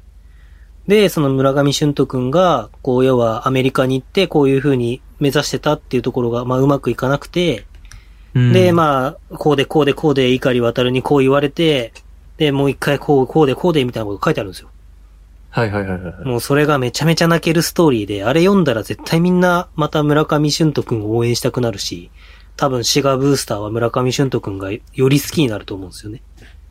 でも、やっぱ、なんか、全員統一してるっていうか、僕も、ありがたいことに俊斗くんから、はい。今の12期生の、木村圭吾くんまで話を聞かせてもらってる中で、うん、まあ、柿富くんが言ってるんですけど、10期生の。その D1 からのオファーが来るっていうのは、1年半では難しい、14ヶ月では。という現実があるっていうのは、まあ、ツイッターの最初の一番上に載せてるんですけど、固定で載せてるんですよね。まあ、固定で載せてるってことは、やっぱり彼の中でどれだけそういう思いとか、いろんなものが多分あるんだろうなと思うんですけど。うん。だそういう部分で、そのなんか難しいっていうことをちゃんとまた伝えていくことによって今後変わっていくっていうのもあると思うし、まあ別に D1 だけが全てはないんですけど。うん、まあそうですね。でもそのなんか、うん、でもそういういろんな俊斗くんのストーリーをまた知れる貴重なインタビューなんで、ぜひ読んでもらいたいなと思うんですけど。はい、いやー彼はやってくれると思いますね。うん。いいですよね。うん。そんなにアシストとかってプレイメイキングのタイプじゃなくて得点取るタイプに見えるんですけど。そうですね。ただアメリカにいた時っていうのはどっちかっていうと、はいまあ、NBA にいたプレイヤーもいる中でこう潤滑油的な役割をしてたけど、こうやっぱりアタックの重要性っていうのをしっかりとそこで学んできたっていう、うん、学んでますね、うん、その得点を取ることによってやっぱり評価が覆っていくっていうことは肌で感じてると思うので、うん、それが今のその滋賀で、うん、滋賀でこう多分表現してる部分の一つでもあるし、気持ちが乗ってくるっていうと抽象的な表現なんですけど、はいはい、こうなんか吠えるとか見せるとかっていうことじゃなくて、本当にこうプレイに気持ちが乗ってるなっていう意味では、うん、去年で言うと、まあカーリーですよね、カーリーの選手。はい。やっぱりこうシュートを決めて、勝負どころでスリーポイント決めて吠えるとかっていうようなことができるタイプの選手の一人として加入した感じがするんで、こう新しい滋賀のカルチャーとかっていうものは、こう、シュント君に受け継がれていくのかな。まあもちろんその前田亮君とか、うん、こうカーリーを知ってる存在とか、狩俣選手とか大志さんとかいるんですけど、そういう要は、ね、スコアラーとしてそういうなんか滋賀のいい文化を、うん、こう、うん、俊斗くんはより受け継いで熟成していける選手なんじゃないかなっていうのはすごい思うんですよね。めちゃめちゃ期待してるじゃないですか。これを聞いてる滋賀ブースターの皆さんどうですかね。やっぱ、狩俣選手とかが注目されるんですけど、シアは。どうしても。日本人だと。僕最近すごいいろんな話をいろんな人とするんですけど。はい。うん。本当に最近いろんな話を聞いてとかいろんな試合を見るように改めて自分でもなった中で、本当に、これ何話したんだっけ？あ、この間八戸さんと話したのか。配信でも。B1 と B2 の差って正直そんなないと思うんですよ、僕は。でも、東堂さんの話をバスケットボールダイナーで言ったんですけど、その、要は、ジャンプツーザボールするときの判断のスピード、ボールが手に収まって、パスだって分かった瞬間に動き出せる B1 と、パスが出てから動き出す B2 みたいな。ああ、なるほど。っていう話をする。でもそれって多分経験なんですよね。はい。その、能力ってよりは、その感覚がしっかりと研ぎ澄まされるというか、感じ取って動いて失敗をして、こうなったらこうだって、まあもちろんその中には考えられる選手かどうかっていうところもあるんですけど、うん。そこ感じ取れる選手かっていうところは、うん、まあ絶対あるんですけど、うん、だからその、うん、スキルは高くても教えてもらったからできるっていう選手と、はい。スキルがなかったとしても自分で考えてプレーできる選手だったら、その後者が生き残ると思うんですよ。で、これなんかどっかで喋ろうと、今日ダイナーでもどっかで喋ろうと思ったんですけど、喋る機会がなかったんですけど、輪島イリアはまさに僕そういう選手だと思っていて、アースフレの。はい。彼ドリブル死ぬほど下手なんですよ。はい。ただなんか、よくわかんないドリブルだけ上手いんですよ。まあそれもちょっとこの間チラッといろんな人と話したんですけど、うん、で、なんかその中学校の時もなんか謎のドリブル練習があったんですよね。当時ほとんどやってないような、なんかツーボールドリブルのドリルが、その体育館を使えない日、ツーボールドリブルの練習ばっかりあって。で、そう。だ当時にすると結構珍しいっていうか。うん、うん、うん。なんか走ってなんぼの時代だった時に、こう、狭い空間でずっとツーボールをするんですよ。やったことないです。そうで、なんかそれだけ上手いんですよ、輪島イリアは。だから、アップしてる時になんかちょっと端っこで格好つけながらダムツーボールいじってるやつとか死ぬほど上手いんですよ。ボール回したりとか。はいはいはいはいはいはい。なんですけど、ドリブルついたらマジで蹴っちゃうんじゃないかぐらい上手くないんですよね。生かされてないんですよ、マジで。なんか、でも、彼はやっぱり考えることができる選手なんで、うん、そのディフェンスのポジションとか、間の取り方とか、例えばその、ルールを破る意味でも、自分の能力で今この感じで、この選手、今ホットだから、ちょっとルールはもっとミドルラインまたぐけど、ちょっとまたがないでクローズアウト出れるようにしとこうとか。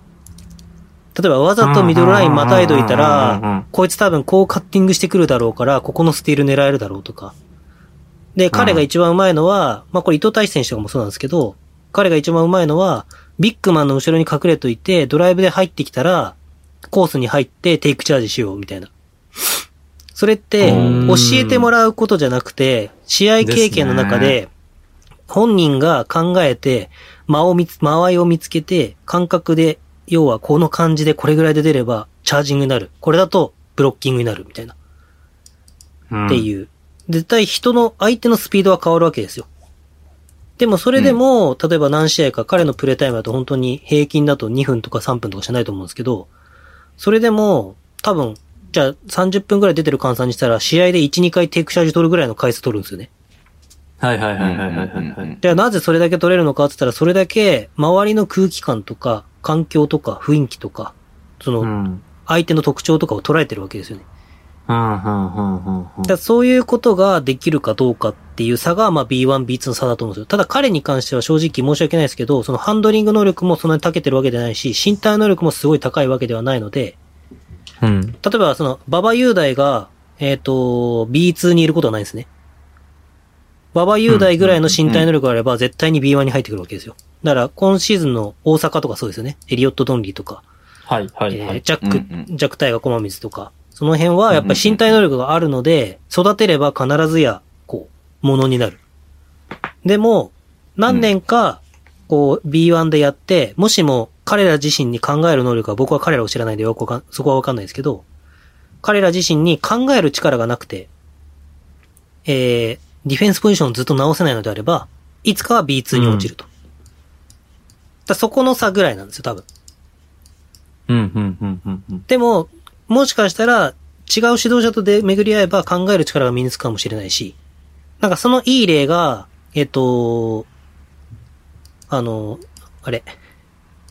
翔くん。アスフレの。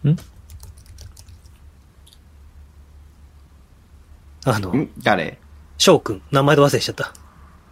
翔くんって誰？今野ニズベット将軍。今野ニズベット将軍。ああ、うん。滋賀とかで、多分、別にデニスが悪いわけじゃないんですけど、多分デニスに、こう、教えてもらうところだけを一生懸命やろうとしたけど、うまくいかなくて、でも、B2 でアスフレで東堂さんと知り合った時に、東堂さんもまたすごい、こう、ものすごい情報量を与えてくるんだけど、多分 B1 でうまくいかなかった経験が、彼自身が考える力に繋がってると思うんですよ、僕は。うん。で、だから、東堂さんが、わーっていろんな情報を言ったとしても、それを噛み砕いて自分で考えるっていうところの経験値を持ってるんだと思うんですね。それは滋賀にいたからこそできてると思うんですよ。はいはいはいはい。で、それでもしかしたら彼は、何年か後にステップアップして B1 に戻る可能性もゼロではないだろうし。ただ、今その B1、B2 の行き来がかなり少ないんで。例えば、石川海人とか、B2 にいる意味がわかんないですよ、正直。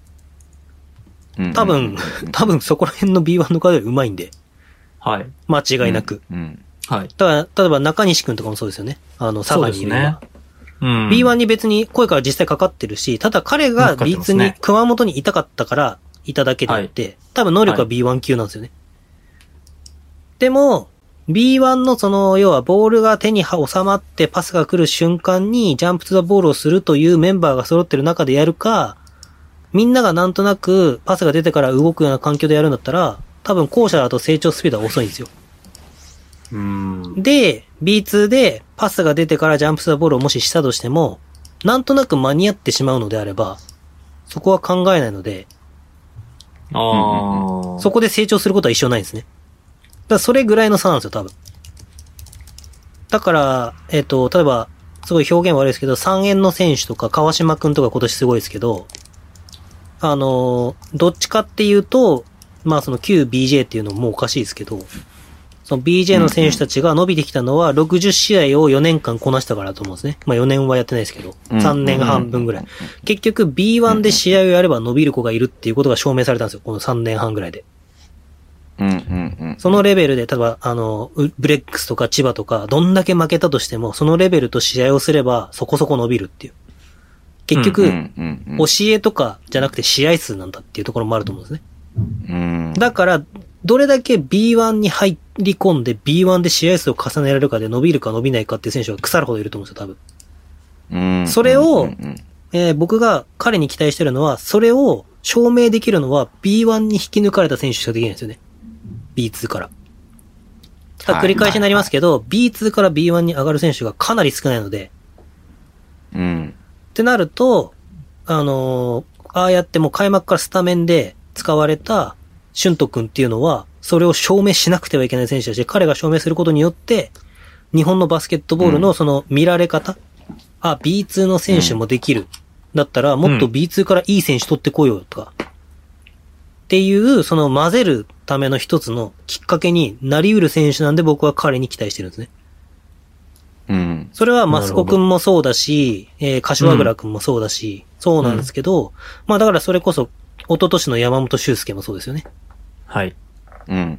だから、できるんですよ、山本修介。多分、レバンガファンとかすごい感じてると思いますけど、全然千葉戦でなんかリミッター外れた感じの後の山本修介ができてたんですよ。うん。いや、じゃあ、田島朝日と何が違うんだって言ったら好みなんですよ、正直多分。うん。ヘッドコーチとかの。まあ、あとは地元選手かどうか。うん、もちろん山本修介からすれば、いや、朝日さんめちゃめちゃ上手いっすよってなるんですけど、でも、山本修介だって絶対、いや、ここは俺は朝日さんには負けないみたいなとこあるわけで。うん。だからそれは試合数を重ねるかどうかで、だから極論言ってしまうと、フランチャイズプレイヤーだから試合数を重ねられてるからラッキーみたいな選手もいるわけですね。うんうん。ああ、まあまあまあまあ。それによって伸びてるっていう部分もあるからね。そうそう。ただ、それは、その、魅力なんで、コーチとしても使いたいと思われるような魅力が地元選手だからっていうのもあるかもしれないし、ファンとしても地元選手だから応援したいっていうのは、要は興行としてプラスになるっていうのもあるんで、それは魅力なんでも武器なんですよ。うん。でも、そういう可能性をまだ B リーグはほじくり返してないっていうことを考えたときに、僕は今年もっとみんなに B2 を見てほしい。で、まあ見て面白いタイミングだとも思ったんですけど。っていうことで B2 を発信してるんですけど、うん、まあ逆の言い方をすれば B2 から B1 に上がった選手をもっと評価をしてほしいし、見てほしいし、っていうのはすごい感じてる。うん。うん。うんまあ、一つなんですよね。初めてこれを喋りましたけど。うん。B2 が、まあ今 B2 から B1 に一番、上がれるって言ったら昇格で上がった。そうですね。うん、西山選手とか、うん。新州の。うん。そう。だから新州に僕も期待する理由は、新州が本当にチャンピオンシップに行くようなチームになってくれないと、はい。あ、B2 のってこんなにできるんだってならないんですよ。うん。うん、で、例えば、広島ドラゴンフライズはちょっと失礼ですけど、広島ドラゴンフライズが、チャンピオンシップにもしも行ったとしても、結構田渡とか、荒尾とか B1 でやってた選手をかなり補強してるんで。そうですね。そういう印象ではないんですね。あ、お金があっていい選手を取ったから、もともといい選手もエチェニーケとかもいたし、うん。みたいな。ってなっちゃうんですけど、新州に関しては、割かしフラットに B2 のまんまのメンバー、プラスアルファ B2 から取ってきたホーキンソンとかでやってるんで。うん。だそこの評価が、まあ、カラッと変わるわけですよね。うん。で、まあ、もっと言うと、エクセレンスとかも実質 B2 ぐらいのレベルのメンバーが揃ってる。中で、この間天皇杯があったんですけど、渋谷と、まあ、オンワンだったんですけど、はい、渋谷はケリーを使わないで。ただ、はい、渋谷とそこそこできる。うん。できてましたね。っていうところは、証明したんじゃなくて、実力なんですよ、多分。うん。ただまあ渋谷はやりにくいですけどね。チャレンジャーが来るんで。まあ。はい。そういうのを除いたとしても、まあ、割かしできると。じゃあ何が足りないかっつったら、うん、B1 でやり続けてる強度の問題とか。そこでしか体感できないフィジカルの差とか。だから、それを体感しないとフィジカルトレーニングの重要性を理解できないとか。はい。っていうところなんですよ。だから僕は極論、うん、まあ、フランチャイズっていうか、地元選手を取ればいいのであれば、まあ、ぶっちゃけて言えば、田島外して、田口段入れても変わんないと思います。ぶっちゃけて言えばね。てか、田口段の方がフィジカル強いし、速いし、多分。まあ、そう言ってるその理論で言ったらそれはよくわかるよ、で、理論で言ったらね。極論、うん、田口段の方が若いし、伸びしろもあるし、速いし、フィジカルも多分強い。で、ただ、スキルは田島朝日の方が高い、現状。だったら、田口段入れた方が、だったら田口段を B1 に入れて、レバンガに入れて、3年やらせたら多分追い越すから、全然余裕で。まあ、2年か1年ぐらいで追い越すと思うけど。っていうのが、まあ、リアルだと思うんですよ。ただ、だから田口が、田島がダメだとかじゃなくて、田島は逆に言うとレバンガにとって特別なフランチャイズプレイヤーなんで外せないと思うんで、まあそれはそれで彼の魅力だし必要性なんで、じゃあ彼にはもっと、その、ちゃんとこう、伸びるところでプレイをさせてあげたいとも思うんですね。僕はそれは適性は2番だと思うし、っていう考えをまた持ってるんですけど、まあ今ので多分僕のフォロワーがまた20人ぐらい減ると思うんですけど。っていう、でも、その、まあ、例えとして分かりやすい例としてっていうことでしょ。宮本さんの本心として言ってるわけじゃなくて。まあ、田口さん使いたいけどね、僕だったら。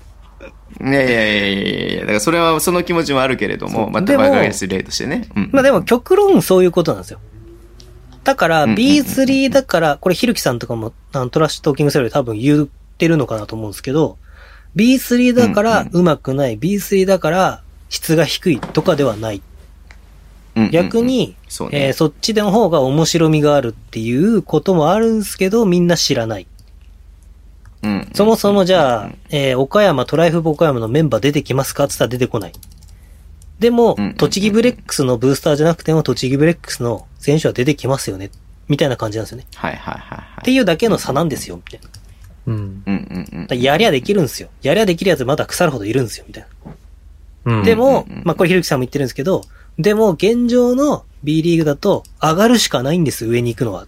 みたいな。だから、トライフープは本気で上がりに行くんです、みたいな。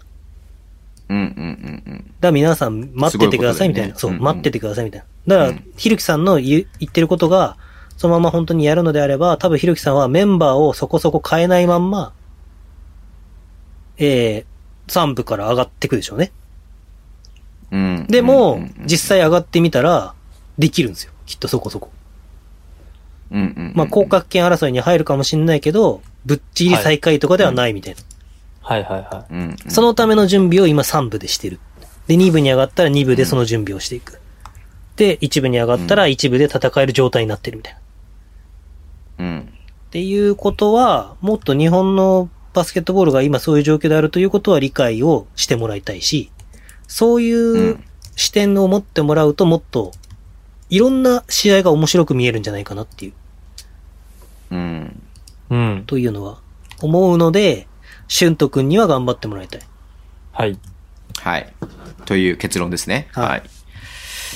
いやー、確かに言わんとすることはわかるけど、なかなかエッジの聞いてた話だったんで、結構ヒヤヒヤしながら聞いてましたけれども。田島朝日を発して田口段を入れようと思いますか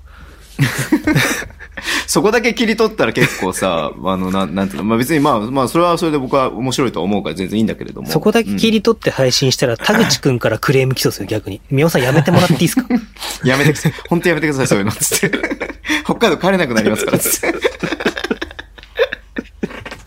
いやー、まあちょっとイケメンだしね。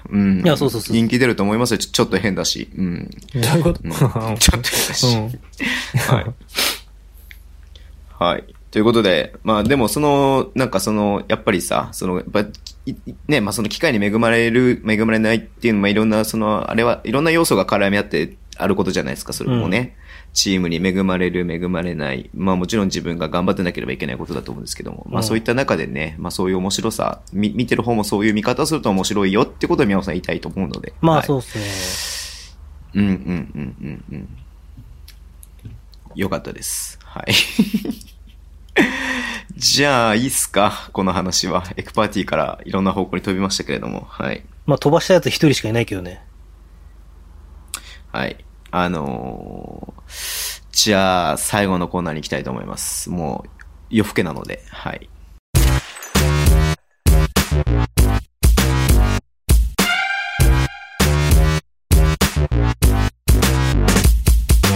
お便りコーナーです。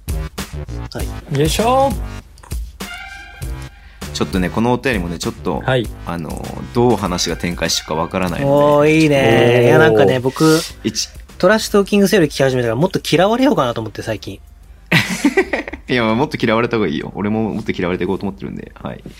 前回からポッドキャストを聞かせていただいております。青志田と申します。ずうずうしくもまたお便りさせていただきます。今回お聞きしたいのは審判員などについてです。日頃 B リーグ観戦をしていてブースターから聞かれる不満の一つにジャッジに対しての問題があります。しかしブースターの不満はその日のあるジャッジ、審判に対しての不満になりがちで、やや表面的な問題意識に過ぎません。そりゃ試合は特定のチームを応援してるんだからそうなりますよね。確かに私も審判のジャッジに対してどうなってんだよってな感情を抱くこともありますが、しかしそれだけでは審判員に対してフェアではないし、5年目のシーズンを迎えた若いプロリーグである B リーグのブースターの多数がその程度の問題意識のままではあまり良いとも思えません。私が見聞きした範囲での話では省略しますが、現在の B リーグの審判員や、試合運営スタッフのあり方が理想通りになっていないと思うのです。そこで私がお聞きしたいのは審判員（試合運営スタッフ）の、現状への理解と今後の課題ということになると思います。私の問題意識自体が見当違いである可能性もありますので、その点もご配慮いただきお話しいただければ幸いです。皆様お体を酷使しすぎです。お体をご自愛くださいませ。というまあ、酷使をしてますよね。はい、お体ご自愛するためにこの質問はじゃあ回避でいいですか？いやもうこれはね、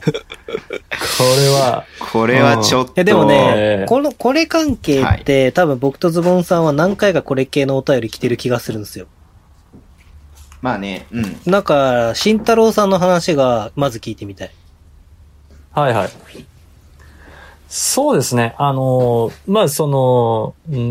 というか、ちょっと直感的に思うのは、B リーグの笛に合わせなきゃいけないですよねっていうのは、なんだろうなっていうふうには直感的に思います。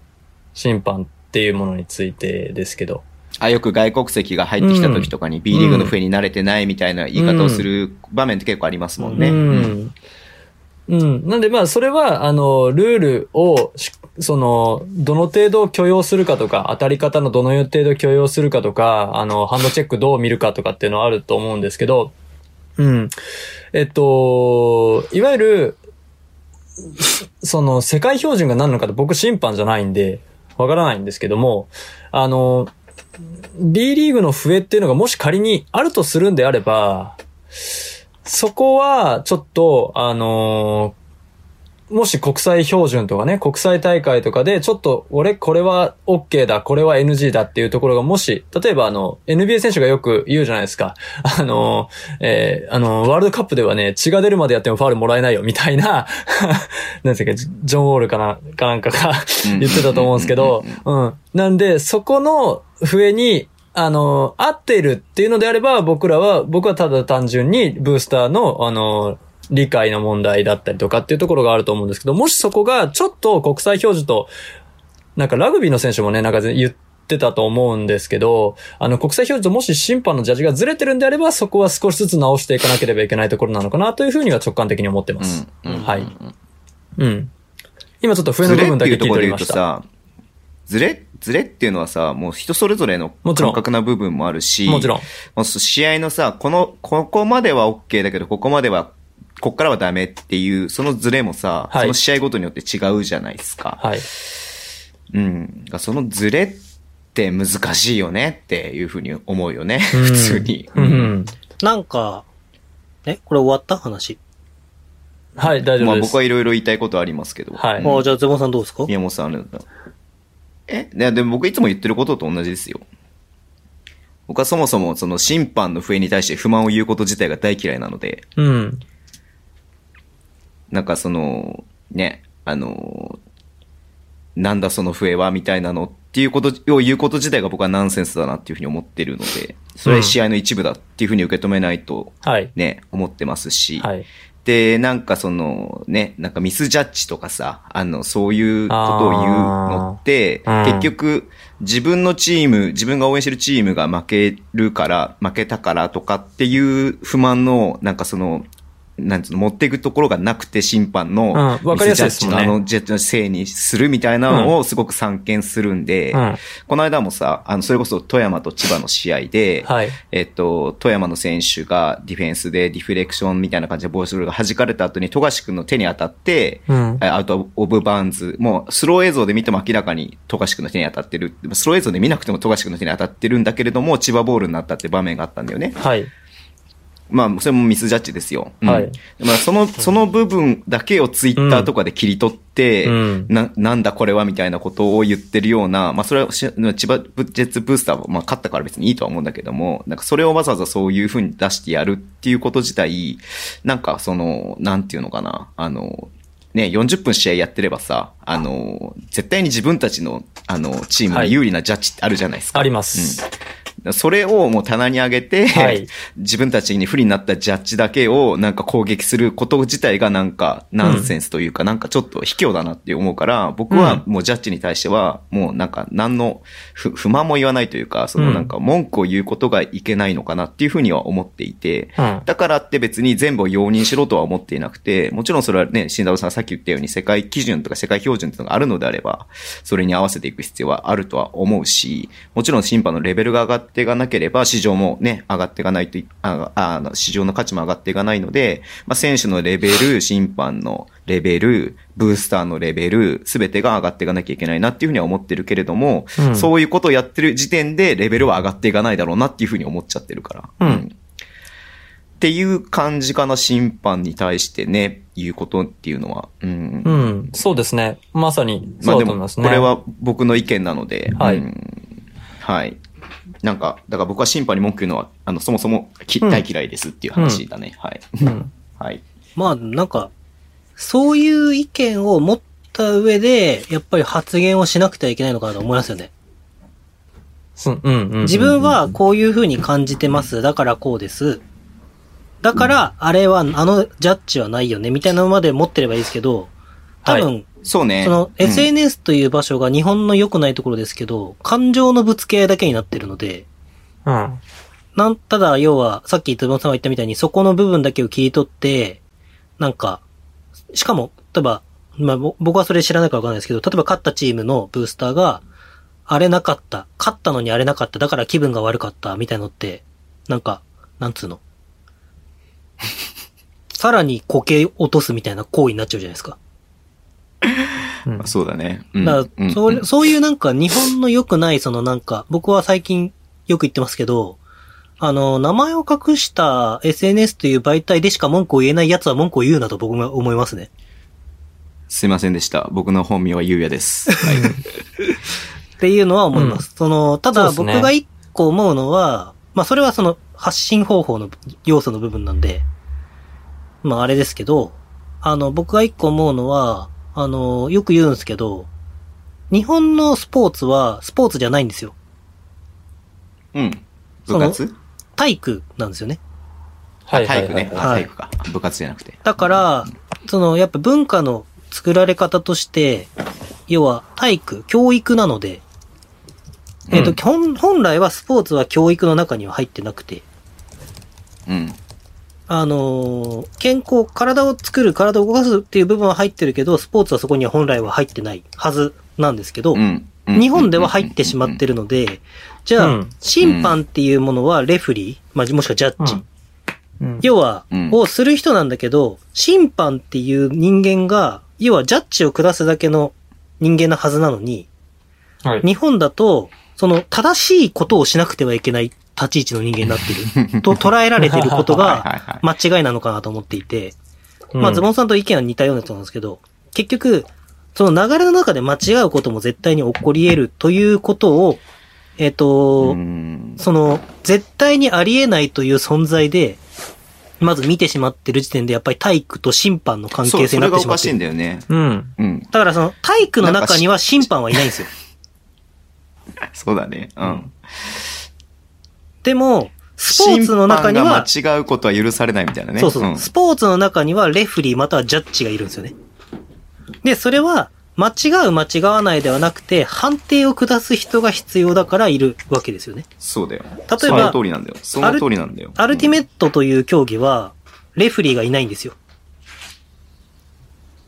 あれ面白いよね。なぜならば、究極というスポーツなので、スポーツマンシップというものにのっとれば、嘘をつくことはないんですよ。だから、ファールコールは自分でするんですよ。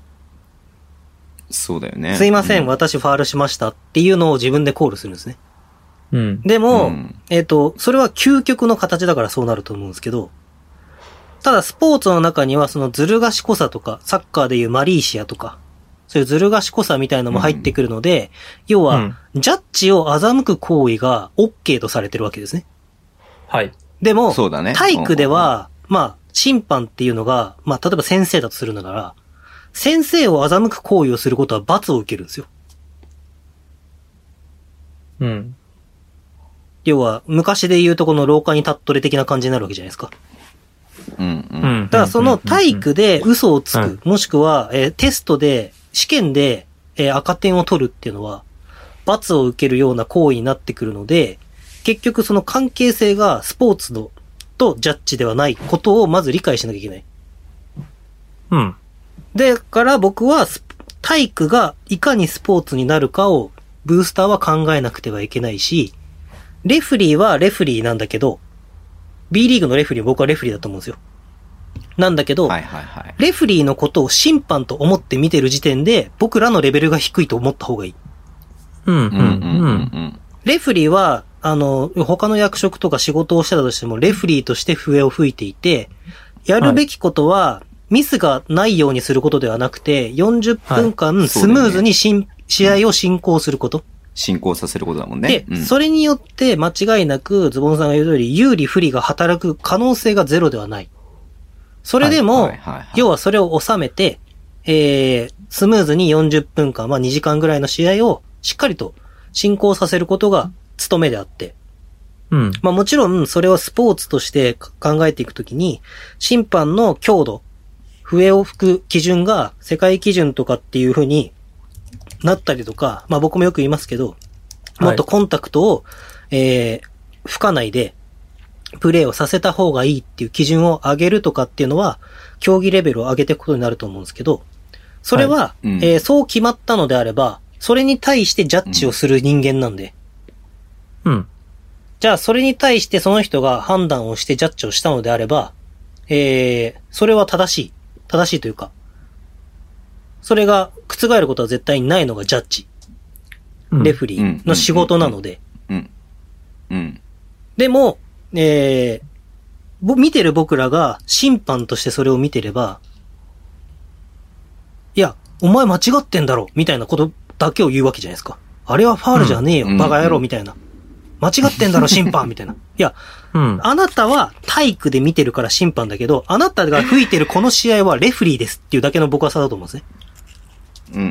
だから、レフリーに文句を言ったらテクニカルを吹かれる。もしくは確かに吹かれやすいですよ。なんか日本は確かにね。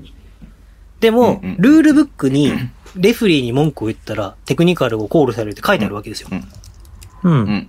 だから取られるわけですね。はい。おいおいおい、待てよ。お前のジャッジがおかしいから俺は言ったんだろ。いや、レフリーに対して文句言ってんのっていうことになるわけですよ。いや、その基準はもう決まってるんですと。ただそれは、まあ、どちらにも考えるべき要素はあると思いますけど、やっぱり体育というところから抜けてこないと、で、かつ僕らが審判ではなくて、レフリーまたはジャッジという目線でしっかりと、彼らを見ないと、はい。うん。見られ方っていうのもあると思うんですよ。B リーガーがどうしてワールドカップの切符を取るくらい成長したかって言ったら、多分プロ選手として見られるようになったからだと思うんですよ。だから僕ら自身が審判をレフリーとして見ないと、レフリーも多分育たないんですよね。だから僕らが体育で楽しんでいる、ああ、レフリー、それは違う、間違ってるよ。いや、お前の判断間違ってるよ。って言ってる間は、多分審判も育たないはずなんですよ。よく審判育てよう的な概念、話は出てくるんですけど。審判を育てたいのであれば、見る側の目線が、上のステップアップをしないと、多分審判も育たない。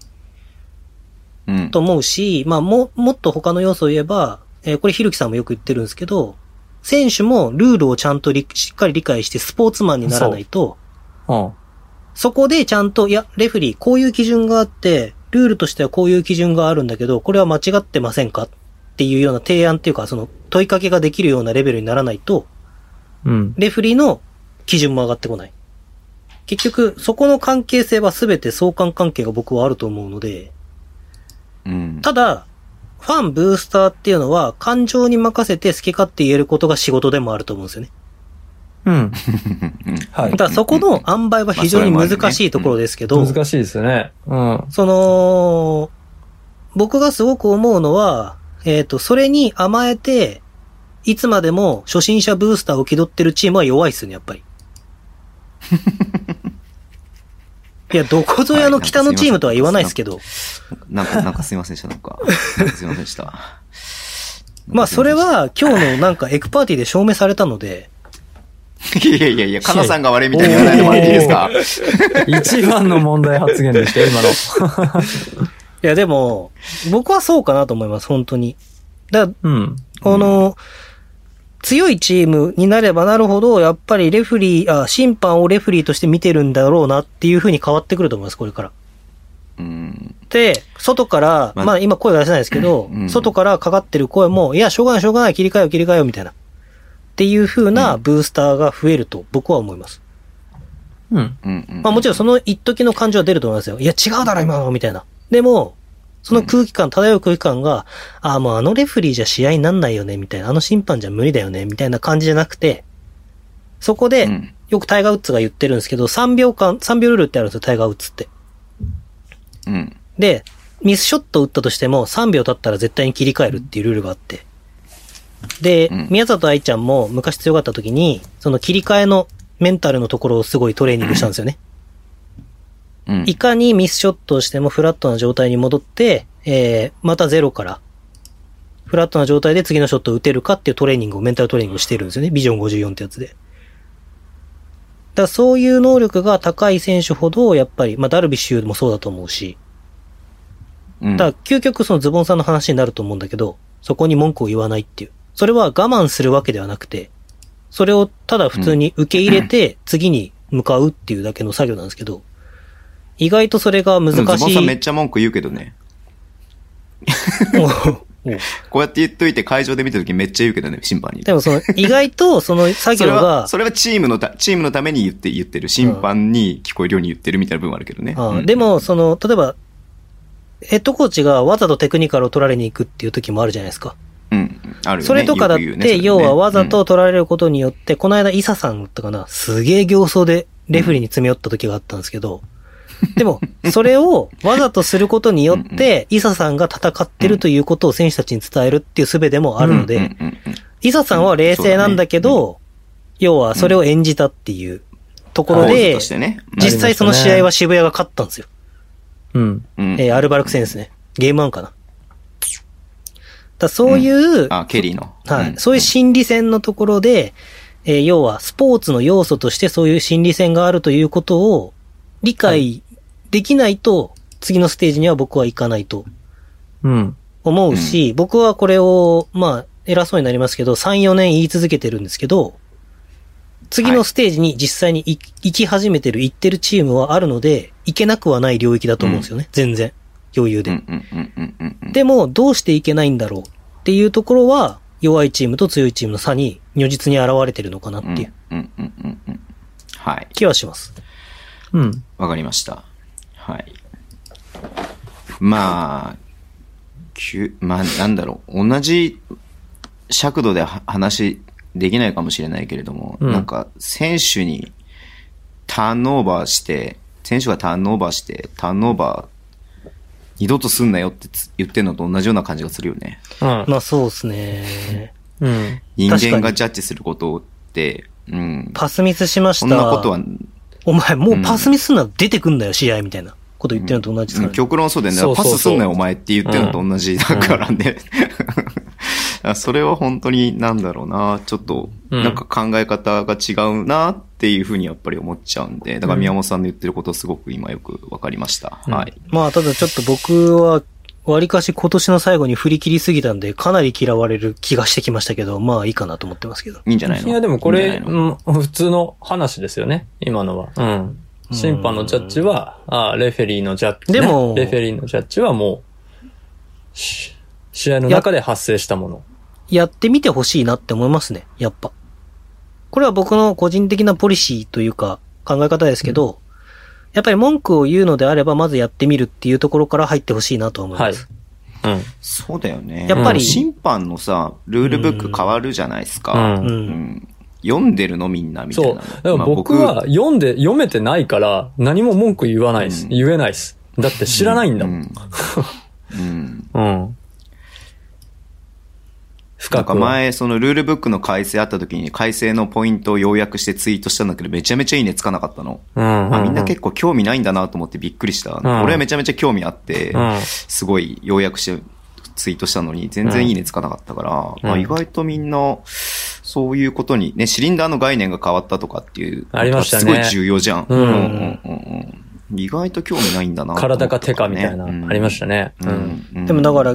興味を持つっていうことはすごい大切なことなんですよね、やっぱり。うん。うん。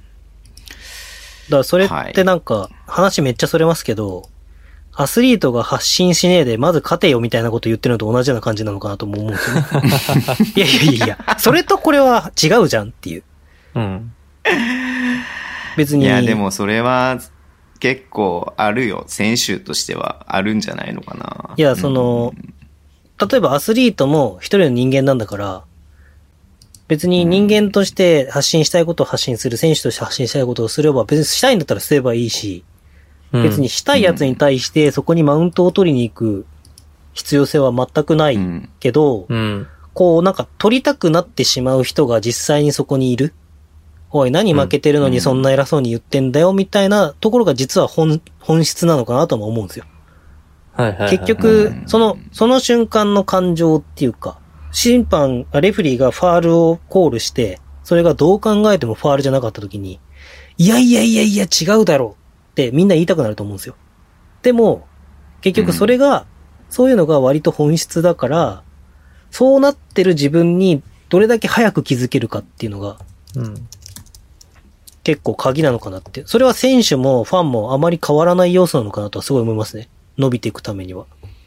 うん。そうね。まあ、これは僕はすごく偏った視点で伸びていく要素で話をすごい進めてますけど。うん。ただ、周り全く関係なく自分だけが楽しいんだったらひたすら文句言ってるのが一番楽しいなと思いますよ、多分。うん。本当それこそね、ありの目、鳥の目じゃないですけど、そういう部分があるよね。うん。いやー、はい。じゃあひとまず僕は Z ガールズのリサさんをフォローしようと思います。はい。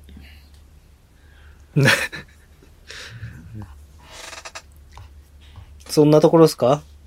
はい。はい。今日は終わりです。はい。じゃあ今週の長谷の棒ノートをやって締めてください。そうだった。エフェクトかけるから早くエフェクトかけるよ、ちゃんと。この間かけてたでしょ、ね、聞いた？聞きました。ありがとうございます。じゃあ行きます。人気企画、エンディングの人気企画ですね。今週の長谷ボノート。皆さんこんにちは。今週の長谷のボートの。こんにちは。あ、噛んだ。こんにちは。今週の長谷ボノートのお時間がやってまいりました。これが。それがふわふわしてんだよな、いつもな。始まるとエクパも終了が近づいてきたなという空気感が流れてきますね。皆さんいかがお過ごしでしょうか。今週の長谷ボノートは、長谷のぼ24回目の誕生日。まあこれを見て、思った方もいるんでしょうけど、まあなんと、長谷のぼは長谷のぼって自分で言ってること恥ずかしくないのかなって思いますよね、みんな。ミヤモンって自分で言ってるのは結構恥ずかしいです。いやいや。そこじゃないですか。そこまあ、24回目の誕生日だったんですよ。12月21日、はい、さっきからずっと言ってますけど。まあ、登るは神の子、秋田の子についても来年からどしどしお便りをいただきたいんですけども。はい。まあ、今回の、ノートは、前中が終わってからのストーリーが書かれてまして。なるほど。うん。はい。はい、で、まあ、大石中引退してからも、まあ、時間ができたけど、ガウチョーズっていうそのクラブチームには返したので、それこそ久岡くんと寿司を食いに行ったりとかっていろんなエピソードがあったりとか、それまでスラムダンク読んだことなかったとか、まあ、いろんなエピソード書いてあったりとか、あと、なんかの時に配信したんですけど、森種くんの骨折の話とか結構面白い話が、いろいろ載ってるので、ぜひ、読んでみてもらえたらなと思うんですけども、やっぱりこう結構なんか、今回の、長谷ボノートは、結構今まで思ってた長谷川昇とは、ちょっと違うイメージがあるのかなっていう気がして、まあ、どの選手もそうだと思うんですけど、まあ、やっぱ長谷信も普通の中学生だったんだなっていうところがすごくよくわかるっていうか。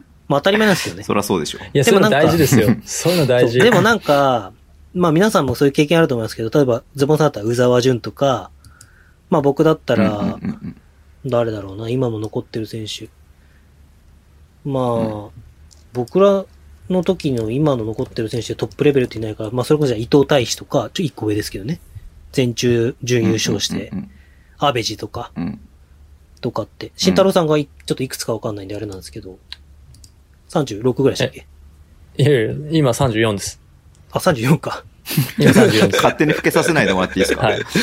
あ、僕の1個上なんですね。ちょっと敏感な年なんで。敏感な年なんで。そこ、今揺れるお年頃なんで、そこ。はい。あ、そうなんですね。はい、まあじゃあそれこそね、アベジとか、伊藤大志とか、西村文夫とかの世代の前中の世代で、はい。はい。なんかやっぱ別人なんじゃねえかみたいな思う時ってあるじゃないですか。同級生とか近隣の年齢の選手たちを見た時に、こいつもう化け物なんじゃない？こいつバスケするためだけに生まれてきたんじゃねえのみたいな。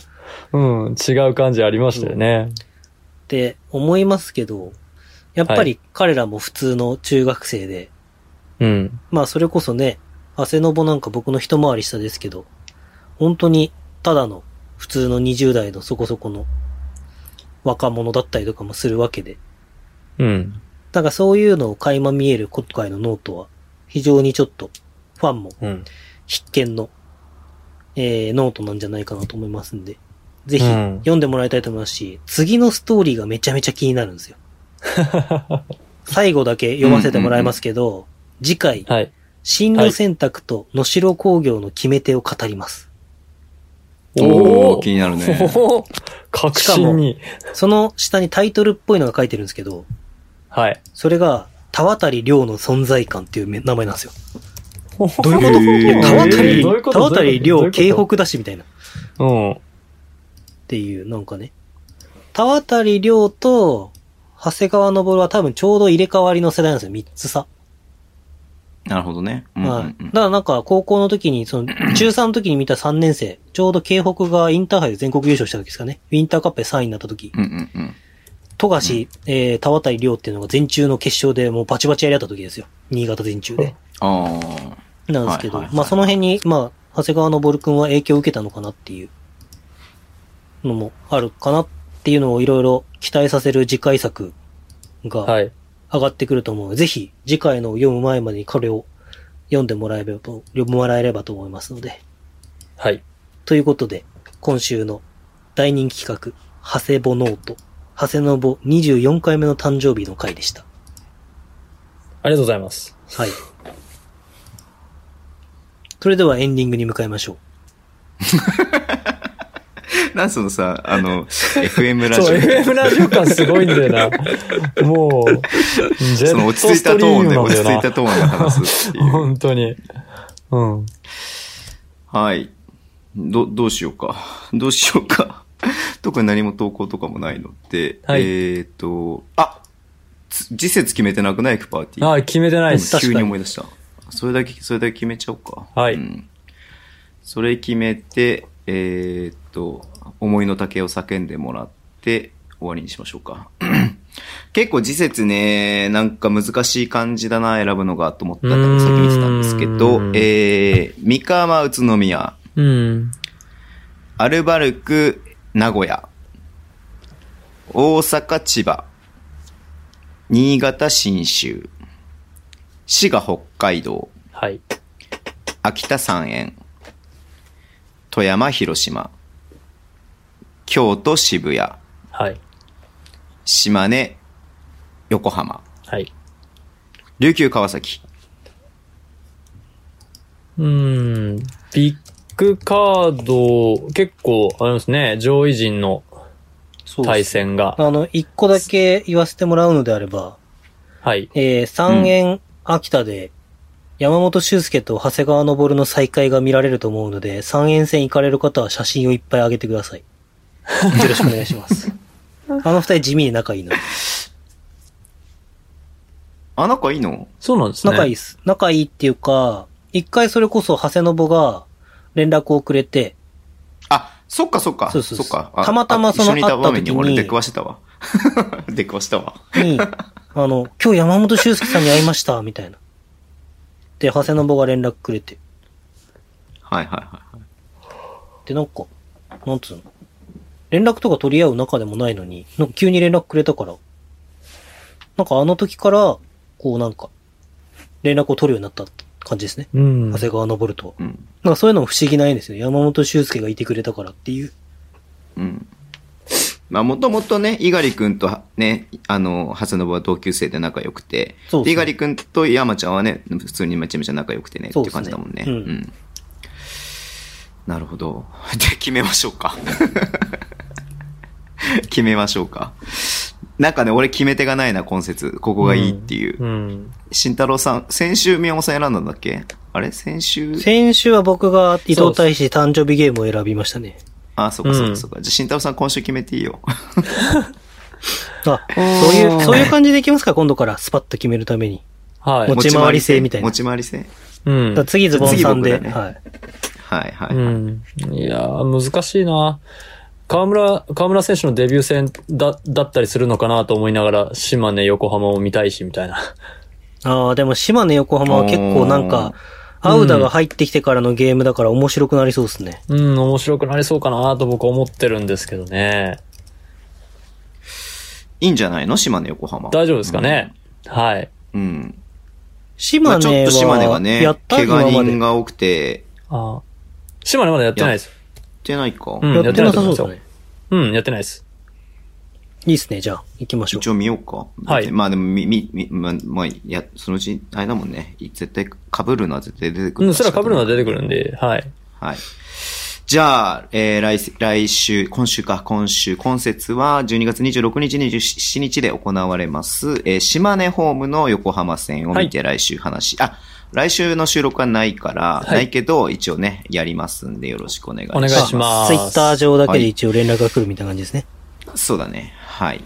なので、クパはね、ちょっと、年末までないですけれども、まあ、宮本さんもね、スタンド FM とか、宮本の長いやつ、YouTube で配信したりとかしてますし、記事も書いてるしね、慎太郎さんは、めっちゃ記事書いてるたりとかもするので、はい。はい、僕もなんやかんやいろいろやってるので、はい、はい。引き続き、エクパ以外にも活動してますので、よろしくお願いします。島根、横浜は何ダービーですか？ダービー？ダービー？青色ダービー。青色ダービー。ブルーダービーですね。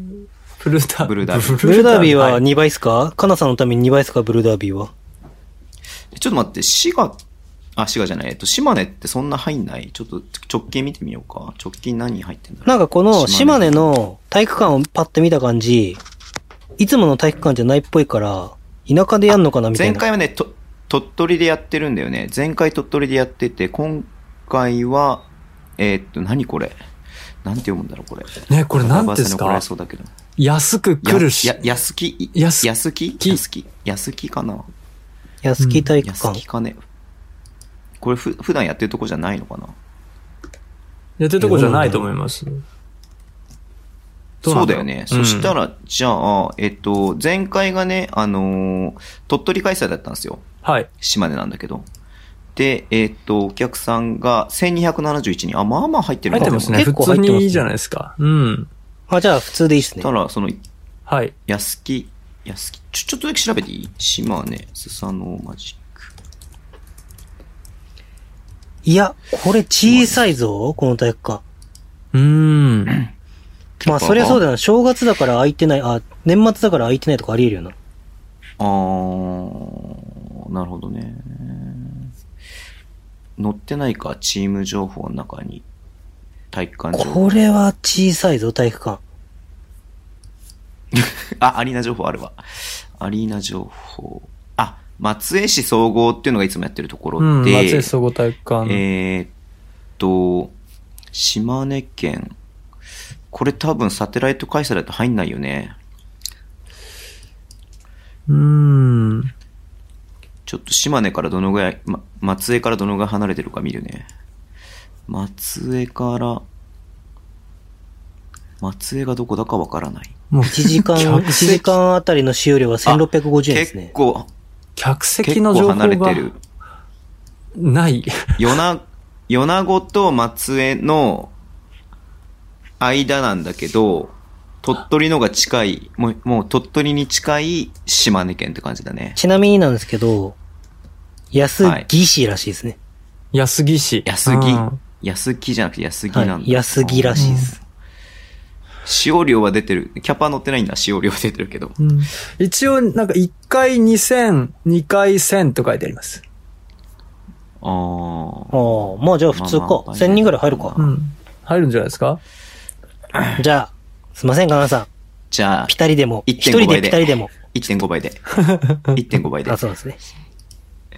OK。じゃあ、それで行きましょう。はい。はい、倍にしないということで。はい。はい、アベジがなんか解説みたいなのするっぽいんで、じゃあ。それで。あ、そうなんだ。楽しみだね。はい。じゃあ、そんな感じで終わりにしましょう。はい。じゃあ、宮本さん、最後、締めてください。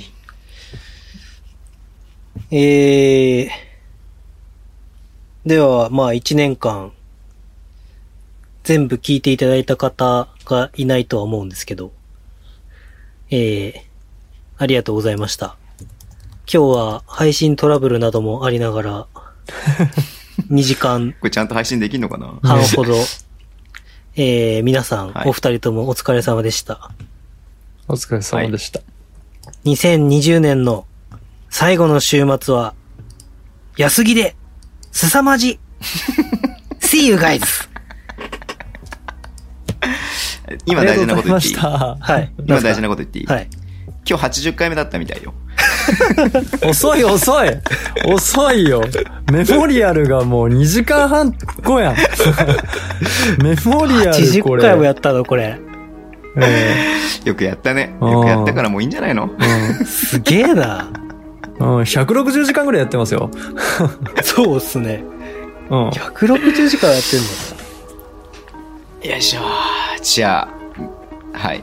皆さん、ありがとうございました。ありがとうございました。バイバイ、バイバイ、バイバイ。